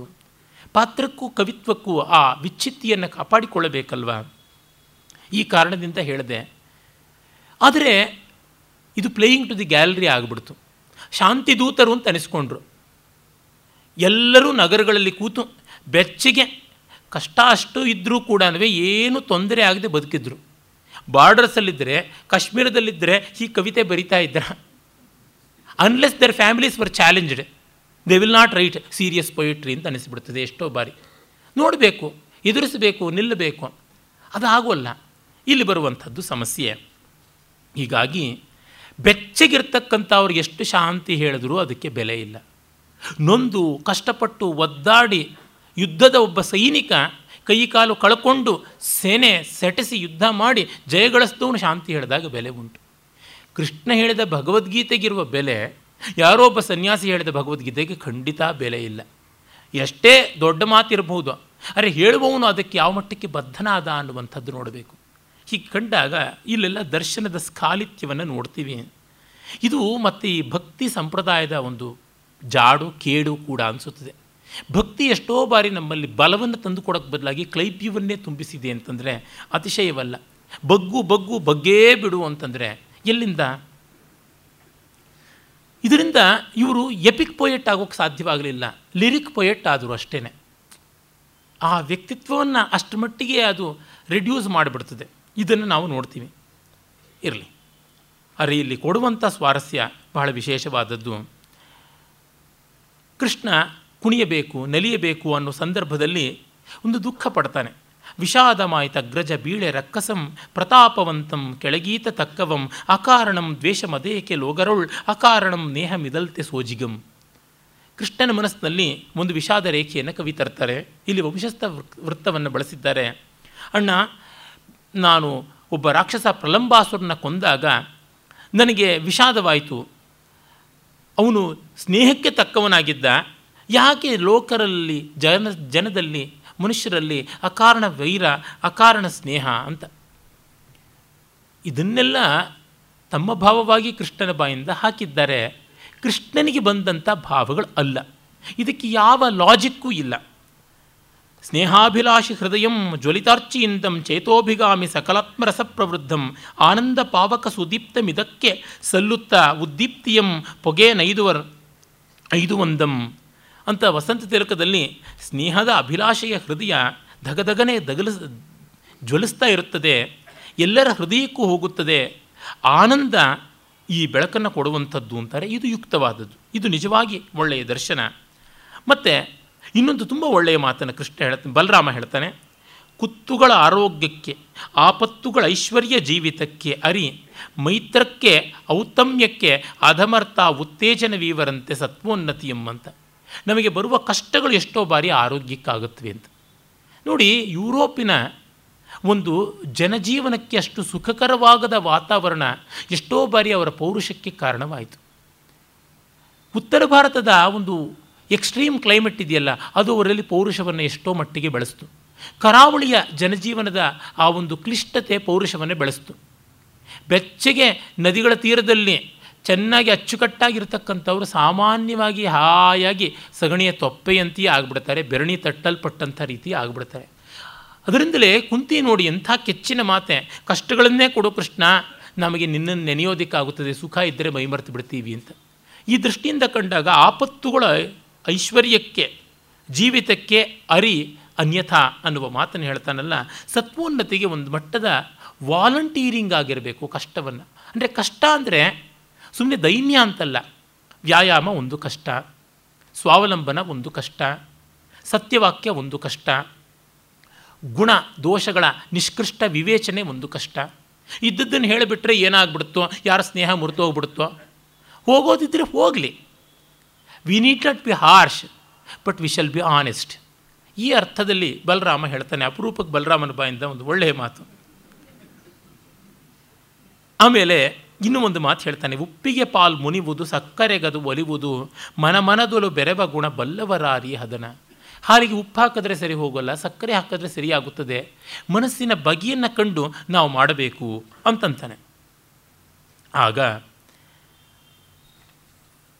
ಬಲರಾಮ ಹೇಳ್ತಾನೆ, ನಿನ್ನ ಹೆಣ್ಣು ಕುಣಿತಕ್ಕೆ ಎಲ್ಲರೂ ಬಂದಿದ್ದಾರೆ ಕುಣಿ ಅಂತ. ಆಯಿತು ಅಂತ ಹೇಳ್ಬಿಟ್ಟು ಅವನು ಕುಣಿತಕ್ಕೆ ಸೇರಿಕೊಳ್ತಾನೆ. ಅಲ್ಲಿಗೆ ಅಕ್ರೂರಾಗಮನ ಅನ್ನುವಂಥ ಮೊದಲನೆಯ ಅಂಕ ಮುಗಿಯುತ್ತದೆ. ಇದು ಎರಡು ಭಾಗಗಳಿದೆ. ಎರಡನೇ ಭಾಗ ವೇಣು ವಿಸರ್ಜನ. ಇಲ್ಲಿ ಕವಿ ಪ್ರವೇಶ ಮಾಡಿ ಒಂದು ವಿಶ್ವರೂಪಾತ್ಮಕವಾದ ಗೀತೆಯನ್ನು ಹಾಡ್ತಾನೆ. ಶರಣವೆನುವೆಂ ಶರಣವೆನುವೆಂ ಬೃಂದಾವನ ಚರ ಚರಣಕ್ಕೆ ನಾಂ, ಮಂದಸ್ಮಿತದಳೆ ಮಿಂಚಿನೊಳು ಮುಗಿಲೊಳು ಮೆರೆದೆರೆ ಸುಂದರ ವದನವು, ಶರಣವೆನು ಶರಣೆನುವೆಂ ನಾಂ ಶರಣೆನುವೆಂ ಅಂತ. ಆ ಕೃಷ್ಣನ ಅಪರೂಪವಾದ ವ್ಯಕ್ತಿತ್ವಕ್ಕೆ ನಾನು ಶರಣಾಗ್ತೀನಿ ಅಂತ ಈಗ ರಾಧೆ ಪ್ರವೇಶ ಮಾಡ್ತಾಳೆ. ಇಲ್ಲಿ ಅವಳ ಪ್ರವೇಶದ ಹಾಡು ಬಹಳ ಚೆನ್ನಾಗಿದೆ. ಬಂದನೇನೇ ಗೆಳತಿ ಬಂದರೇನೇ ಗತಿ, ನಮ್ಮೆಲ್ಲರ ಭಾವವೂ ಎಷ್ಟೋ ಬಾರಿ ಹೀಗಾರುತ್ತೆ. ಆ ಸಂದರ್ಭ ಬರಲಿ ಅಂತಿರುತ್ತೆ, ಬಂದರೆ ಹೇಗೆ ನಿಭಾಯಿಸೋದು ಗೊತ್ತಿರೋಲ್ಲ. ಎಷ್ಟೋ ಬಾರಿ waiting is far more enjoyable than meeting ಅಂತ ಆಗಿರುತ್ತದೆ. ಯಾಕೆಂದರೆ ನಮ್ಮ ಕಲ್ಪನೆ ವಾಸ್ತವಕ್ಕಿಂತ ಒಂದು ಕೈ ಮೇಲಿರುತ್ತದೆ. ಹಾಗಾಗಿ ನಾವು ಏನೆಲ್ಲ ನಡೆಯುತ್ತದೆ ಅಂತ ಊಹೆ ಮಾಡಿಕೊಂಡಿರ್ತೀವಿ ಒಂದು ಘಟನೆ ಬಗ್ಗೆ, ಅದು ನಡೀತಾ ಇದ್ದಾಗ ಆ ಮಟ್ಟಕ್ಕಿಲ್ವಲ್ಲ ಅಂತ ಅಂದುಕೊಂಡು ಸಂಕೋಚ ಪಡ್ತೀವಿ. ಮತ್ತು ಮುಗಿದ ಮೇಲೆ ಅಯ್ಯೋ ಮುಗಿದೇ ಹೋಯಿತು, ಏನು ಅಂತ ಸ್ವಾರಸ್ಯ ಕಾಣಲಿಲ್ಲ ಅಂತ. The mind picture is far more better than the actual ಅಂತಾರಲ್ಲ, ಹಾಗಾಗಿಬಿಡ್ತದೆ. ಮತ್ತು ಇನ್ನೂ ಒಂದು, ಬರಲಿಲ್ಲ ಅಂತ ಕೃಷ್ಣ ಸಂಕಟ. ನನ್ನ ವೇಣು ವಿಸರ್ಜನಾ ಅನ್ನುವಂಥ ಈ ಒಂದು ಕೃತಿಯಿಂದ ತುಂಬ ಪ್ರಭಾವಿತವಾದಂಥ ಒಂದು ಯಕ್ಷಗಾನದಲ್ಲಿ ಬಾರದಿರಲು ಗೋವಿಂದ, ಕೃಷ್ಣ ಬರಲಿಲ್ಲ ಅಂತಂದರೆ ಒಂದು ಕಳವಳ, ಬಂದರೆ ಒಂದಪ್ಪೆನೆಂಬ ಭಯ, ಬಂಧ, ಬಂದರೆ ನಾನು ಕೃಷ್ಣನೇ ಆಗಿಬಿಡ್ತೀನಿ, ಆಗ ಈ ಕೃಷ್ಣನಿಗಿಂತ ಆಚೆಗೆ ನಿಂತು ಆಸ್ವಾದ ಮಾಡುವ ಸ್ಥಿತಿ ಹೊರಟೋಗ್ಬಿಡ್ತದೆ ಅಂತ ಶ್ರೀರಾಮಕೃಷ್ಣ ಪರಮಹಂಸರು ಹೇಳ್ತಾರೆ. ನಾನು ಜೇನಿನ ಒಳಕ್ಕೆ ಬಿದ್ದ ನೊಣವಾಗೋಕ್ಕೆ ಇಷ್ಟಪಡೋಲ್ಲ, ಜೇನಿನ ಪಾತ್ರೆ ಅಂಚಿನಲ್ಲಿದ್ದು ಒಂದಿಷ್ಟು ರಸವನ್ನು ಹೀರಬೇಕು, ಈ ಮಟ್ಟದ ದ್ವೈತವನ್ನು ಇಟ್ಟುಕೊಳ್ಳಬೇಕು ಅನ್ನುವ ಆಸೆ ಇದೆ ಅಂತ. ಆ ರೀತಿ ಆ ರಾಧೆಗಿರುವಂಥ ಸ್ಥಿತಿ. ಬಂದನೇ ಗೆಳತಿ ಬಂದರೇನೇ ಗತಿ, ಬಂದು ನಿಂದು ರಾಧೆ ಎನಲೇನೇ ಪರಿ, ದುಮುದುಮು ದುಡಿಯುವ ಹೃದಯವ ತಡೆವನೇ ಬರುತಿಹನೆ ಅಂತಂದುಕೋತಾಳೆ. ಆ ಸಂದರ್ಭದಲ್ಲಿ ಎಲ್ಲ ಗೆಳತಿಯರು ಅಲ್ಲಿದ್ದಾನೆ ನೋಡು ಕೃಷ್ಣ ಅಂತ ಹೇಳ್ತಾರೆ. ಅಷ್ಟೊತ್ತಿಗೆ ಕೃಷ್ಣ ಬರ್ತಾನೆ. ಬಂದು ಬಯಕೊಳೆ ಬಯಕೆಯೊಳೆ ಬಾಳ್ಕಳೆಬೋದು, ಬಯಕೆಯು ದೊರೆತ ಕ್ಷಣ ಬಯಸಿಕೆಯನ್ನೇ ಬಯಸುವ ತೆರವೇಕಹುದೆನ್ನ ಮನ, ತವಿಸಿತಃ ಬಹವರೆಗೂ ತೊಟ್ಟನೆ ಉಳಿವಂತೆ, ಇನ ಬಂದರೆ ಮುಗಿವಿ ಎದೆ ಏನಿದರ ಅಹಂತೆ. ಬಾಳು ಬಯಕೆಯೊಳೇ ಕಳೆಯುವುದು, ಬಯಕೆಯು ದೊರೆತ ಕ್ಷಣ ಬಯಸಿಕೆಯನ್ನೇ ಬಯಸುವ ತೆರಬೇಕಹುದು ಎನ್ನ ಮನ. ಒಳ್ಳೆಯ ಚಿಂತನಾರ್ಹವಾದಂಥ ಸಾಲುಗಳು. ಬದುಕೆಲ್ಲ ಬಯಕೆಯಲ್ಲಿಯೇ ಕರಗುತ್ತದೆ. ಬಯಕೆಯು ದೊರೆತ ಕ್ಷಣ, ಬಯಕೆಯ ವಸ್ತು ಸಿಕ್ಕಿದ ಕ್ಷಣದಲ್ಲಿ ಬಯಸಿಕೆಯನ್ನೇ ಬಯಸುವ ತೆರವು ಏಕಹುದೆನ್ನ ಮನ. ಈ ಬಯಸುವ ಬಗೆಯನ್ನೇ ಬಯಸಬೇಕು. I am loving my desire more than the thing which is loved ಅಂತ ಆಗ್ತಾ ಇದೆ. ಯಾತಕ್ಕೆ? ತವಿಸಿತಃ ಬಹವರೆಗೂ ತೊಟ್ಟನೆ ಉಳಿವಂತೆ. ಅವನು ಬರೋವರೆಗೂ ಎಷ್ಟು ತಪನೆ ಪಟ್ಟೆ, ಇನ ಬಂದರೆ, ಇನ ಅಂದರೆ ಪ್ರಿಯ ಸ್ವಾಮಿ, ಬಂದರೆ ಮುಗಿವಿ ಎದೆ ಏನಿದರ ಹಂತೆ. ಅವನು ಬಂದಾಗ ಯಾಕೋ ಒಂದು ಬಿಗುವು, ಯಾಕೋ ಒಂದು ಅಳುಕು, ಇದು ಯಾತಕ್ಕೆ, ತನ್ನನ್ನು ಪ್ರತ್ಯೇಕವಾಗಿ ಉಳಿಸಿಕೊಳ್ಳಬೇಕು ಅನ್ನುವ ಅಹಂಕಾರ ಕೆಲಸ ಮಾಡ್ತಾ ಇದೆಯಾ ಅಂತ. ಆಗ ಕೃಷ್ಣ ಬಂದು ರಾಧೆಯನ್ನು ಮಾತಾಡಿಸ್ತಾನೆ. ಸಖಿ ರಾಧೆ ನಾಣಂ ತೊರೆ ನೋಟದವಳು ಆಧರಿಸು, ಸವಿದನಿ ಇಂದಿನಿಯಾ ಎಂದೆನ್ನೆದೆ ಆವರಿಸು, ಕ್ರೂರನೆನ ಕಾಮಿಯೇ ನಾ ಏಕಿಯೇ ಅಂಜಿದಳು, ಬೇಡನ ಕೈಯಿಂ ಬಿಡುಗಡೆಗೆಳಿಸುವ ಹಕ್ಕಿವಲು ಅಂತ. ಯಾತಕ್ಕೆ ಸಂಕೋಚ ಪಡುವುದು, ಯಾತಕ್ಕೆ ಕಣ್ಣಲ್ಲಿ ಕಣ್ಣಿಟ್ಟು ನೋಡ್ತಾ ಇಲ್ಲ, ಯಾತಕ್ಕೆ ದೂರವಾಗುವುದು ಅಂತ ಕೇಳ್ತಾನೆ. ಹಾಗೆ ಕೇಳಿದಾಗ ಅವಳು ಹೇಳ್ತಾಳೆ, ನೆನೆದಂತಿಹ ದೂರದೊಳೆರೆ ಊಹೆಗೆ ನೀ ಮೇರೆ, ಸನಿಯದೊಳೆಂತೋ ಅರಿಯನು ಈ ಬಗೆಯೇ ಬೇರೆ, ಇಬ್ಬರಿಗೂ ಮೈಯುಂಟೆಂದೊಪ್ಪುವ ತನಕ ಭ್ರಮಿಸುವೆನಾಸೆಯ ಬೆಂಬಲ ಪ್ರೇಮಕ್ಕೆ ದೊರೆವನಕ. ನೆನೆದಂತಿಹ ದೂರದೊಳೆರೆ ಊಹೆಗೆ ನೀ ಮೇರೆ, ಊಹೆಯ ಮೇರೆ, ನಮ್ಮ ಕಲ್ಪನೆಯ ಮೇರೆಯವರೆಗೆ ನೀನಿದ್ದಾಗ ನಿನ್ನನ್ನು ನೆನೀತಾ ಇರ್ತೀನಿ. ಸನಿಹದಲ್ಲಿ ಸನಿಹಕ್ಕೆ ಬಂದಾಗ ಆ ಸ್ಥಿತಿ ಹೊರಟೋಗುತ್ತದೆ. ಈ ಬಗೆಯೇ ಬೇರೆ, ಇಬ್ಬರಿಗೂ ಮೈಯುಂಟೆಂದು ಒಪ್ಪುವ ತನಕ, ಇಬ್ಬರಿಗೂ ಮೈಯಿ ಉಂಟು, ಒಲವು ಒಪ್ಪುವ ತನಕ, ಪ್ರೀತಿಯನ್ನುವುದು ಒಪ್ಪಿಗೆ ಸೂಚಿಸುವವರೆಗೆ ಇಬ್ಬರಿಗೆ ದೇಹ ಬೇರೆ ಉಂಟು ಅಂತ. ಆಮೇಲೆ ಭ್ರಮಿಸುವೆನು ಆಸೆಯ ಬೆಂಬಲ ಪ್ರೇಮಕ್ಕೆ ದೊರಬನಕ, ನನ್ನ ಆಸೆ ಈ ಪ್ರೇಮಕ್ಕೆ ಬೆಂಬಲವಾಗಿ ನಿಲ್ಲಬೇಕು. ಹಾಗೆ ನಿಂತಾಗ ನನಗೆ ಒಂದಿಷ್ಟು ಸ್ಥೈರ್ಯ, ಅದರಿಂದ ನಾನು ಸಂಕೋಚ ಪಡ್ತಾ ಇದ್ದೀನಿ ಅಂತ ಹೇಳ್ತಾಳೆ. ಆಗ ರಾಧೆಗೆ ಕೃಷ್ಣ ಹೇಳ್ತಾನೆ, ಇದು ತುಂಬ ಪ್ರಸಿದ್ಧವಾದ ಹಾಡು. ನನ್ನೊಳುನ ನಿನ್ನೊಳು ನೀ ಒಲಿವ ಮುಂತಿಂತೆ ನಾ ನೀ, ನಿನ್ನೊಳುನ ನನ್ನೊಳು ನೀ ಒಲಿದ ಮೇಲಿಂತೆ ನಾ ನೀ, ಇದೇ ಒಲವಿನ ಸರಿಗಮ ಪದನಿ. ತುಂಬ ಚೆನ್ನಾದ ಗೇಯ ಇದು. ನನ್ನೊಳುನ ನಿನ್ನೊಳು ನೀ, ಪ್ರೀತಿಗೆ ಮುಂಚೆ ಒಲವಿನ ಮುಂತು ಇಂತೆ, ಹೀಗೆ ಏನದು, ನನ್ನಲ್ಲಿ ನಾನು ನಿನ್ನಲ್ಲಿ ನೀನು, ಅಂದರೆ ಅವರವರೇ ಆಗಿರ್ತಕ್ಕಂಥ ಪ್ರತ್ಯೇಕತೆ ಪ್ರಣಯದ ಮುಂಚಿನ ಸ್ಥಿತಿ. ನಿನ್ನೊಳು ನನ್ನೊಳು ನೀ, ಅವನಲ್ಲಿ ನಾನು ನನ್ನಲ್ಲಿ ಅವನು ಅನ್ನುವುದು ಯಾವಾಗ, ಒಲಿದ ಮೇಲೆ.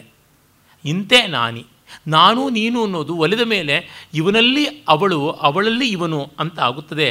ಇದೇ ಒಲವಿನ ಸರಿಗಮ ಪದನಿ ಅಂತ, ಪ್ರೀತಿಯ ಸಂಗೀತ ಆಗ ಬರುತ್ತದೆ ಅಂತ ಹೇಳ್ತಾರೆ. ಇಷ್ಟು ಮಟ್ಟಿಗೆ ಭಾವನೆ ಇಟ್ಕೊಳ್ಬೇಕಲ್ಲ, ಬಹಳ ಕಷ್ಟ. ಎಷ್ಟು ಪುಣ್ಯಾತ್ಮರಿಗೆ ದೊರಕುತ್ತದೆಯೋ. ಭವಭೂತಿ ಹೇಳ್ತಾನಲ್ಲ, ಅದ್ವೈತಂ ಸುಖ ದುಃಖಯೋರನುಗತಂ ಸರ್ವಾಸ್ವಸ್ಥಾಸು ಯದ್ವಿಶ್ರಾಮೋ ಹೃದಯಸ್ಯ ಯತ್ರ ಜರಸ ಯಸ್ಮಿನ್ ಆಹಾರ್ಯೋರಸಃ ಕಾಲೇನ ಆವರಣಾತ್ಯಯೇ ಪರಿಣತೆ ಯತ್ ಪ್ರೇಮಸಾರಂ ಸ್ಥಿತಂ ಭದ್ರಂ ತಸ್ಯ ಸುಮಾನುಷಸ್ಯ ಕಥಮಪ್ಯೇಕಂ ಹಿ ತತ್ ಪ್ರಾಪ್ಯತೆ ಅಂತ. ಅದ್ವೈತಂ ಸುಖ ದುಃಖಯೋ, ಸುಖ ದುಃಖಗಳಲ್ಲಿ ಅದ್ವೈತ, ಒಂದುಗೂಡುವಿಕೆ, ಅವಿನಾಭಾವದಿಂದ ಇರುವುದು. ಕಷ್ಟ ಬಂದಾಗ ಬಿಟ್ಟು ಓಡೋಗೋದು ಅಂತಲ್ಲ. ಎಷ್ಟೋ ಜನ ಮದುವೆ ಮಾಡ್ಕೊಳ್ಳೋದು ಅಡುಗೆ ಮಾಡೋಕ್ಕೆ ಯಾರಾದರೂ ಇರಲಿ ಅಂತ. ಆಕೆಗೇನಾದ್ರು ಎಡವಟ್ಟಾಗಿ ಈತನೇ ಜನ್ಮ ಇಡೀ ಸೌಟ್ ಹಿಡಿಯೋ ಥರ ಆಗಿಬಿಟ್ರೆ ಗತಿ ಏನು? ನಂಗೆ ತಿಳಿದಿತ್ತು ಒಬ್ಬರು ಸ್ವಲ್ಪ ತಡವಾಗಿ ಮದುವೆ ಮಾಡಿಕೊಂಡ್ರು, ಕೊನೆಗಾಲಕ್ಕೆ ನೋಡ್ಕೊಳ್ಳೋಕ್ಕೆ ಅಂತ. ಅದು ಯಾವ ವಿಧಿವಿಡಂಬನೆಯೋ. ಪಾಪ ಆಕೆ ಹಾಸಿಗೆ ಹಿಡಿದ್ರು, ಇವರು 22 ವರ್ಷ ಕಾಲ ಅವರಿಗೇ ಸೇವೆ ಮಾಡ್ತಾ ಇರಬೇಕಾಯಿತು. ಮತ್ತು ಅವರಿಗೆ ಸ್ವರ್ಗ ಕಾಣಿಸಿಯೇ ಇವರು ಮತ್ತೆ ಸ್ವರ್ಗ ಕಂಡಿದ್ದು. ಹಾಗಾಗಿ ಈ ರೀತಿಯಾಗಿ ಅಲ್ಲ, ಅದ್ವೈತಂ ಸುಖ ದುಃಖಯೋಹೋ, ಎರಡೂ ಒಟ್ಟಿಗೆ ಆಗಬೇಕು. ಸುಖವೋ ದುಃಖವೋ ಎಲ್ಲ ಒಟ್ಟಿಗೆ ಅನುಭವಿಸಬೇಕಾದದ್ದು. ನರಸಿಂಹಸ್ವಾಮಿಯವರ ನೀವಲ್ಲವೇ ಹಾಡು ಹೇಳುತ್ತದಲ್ಲ,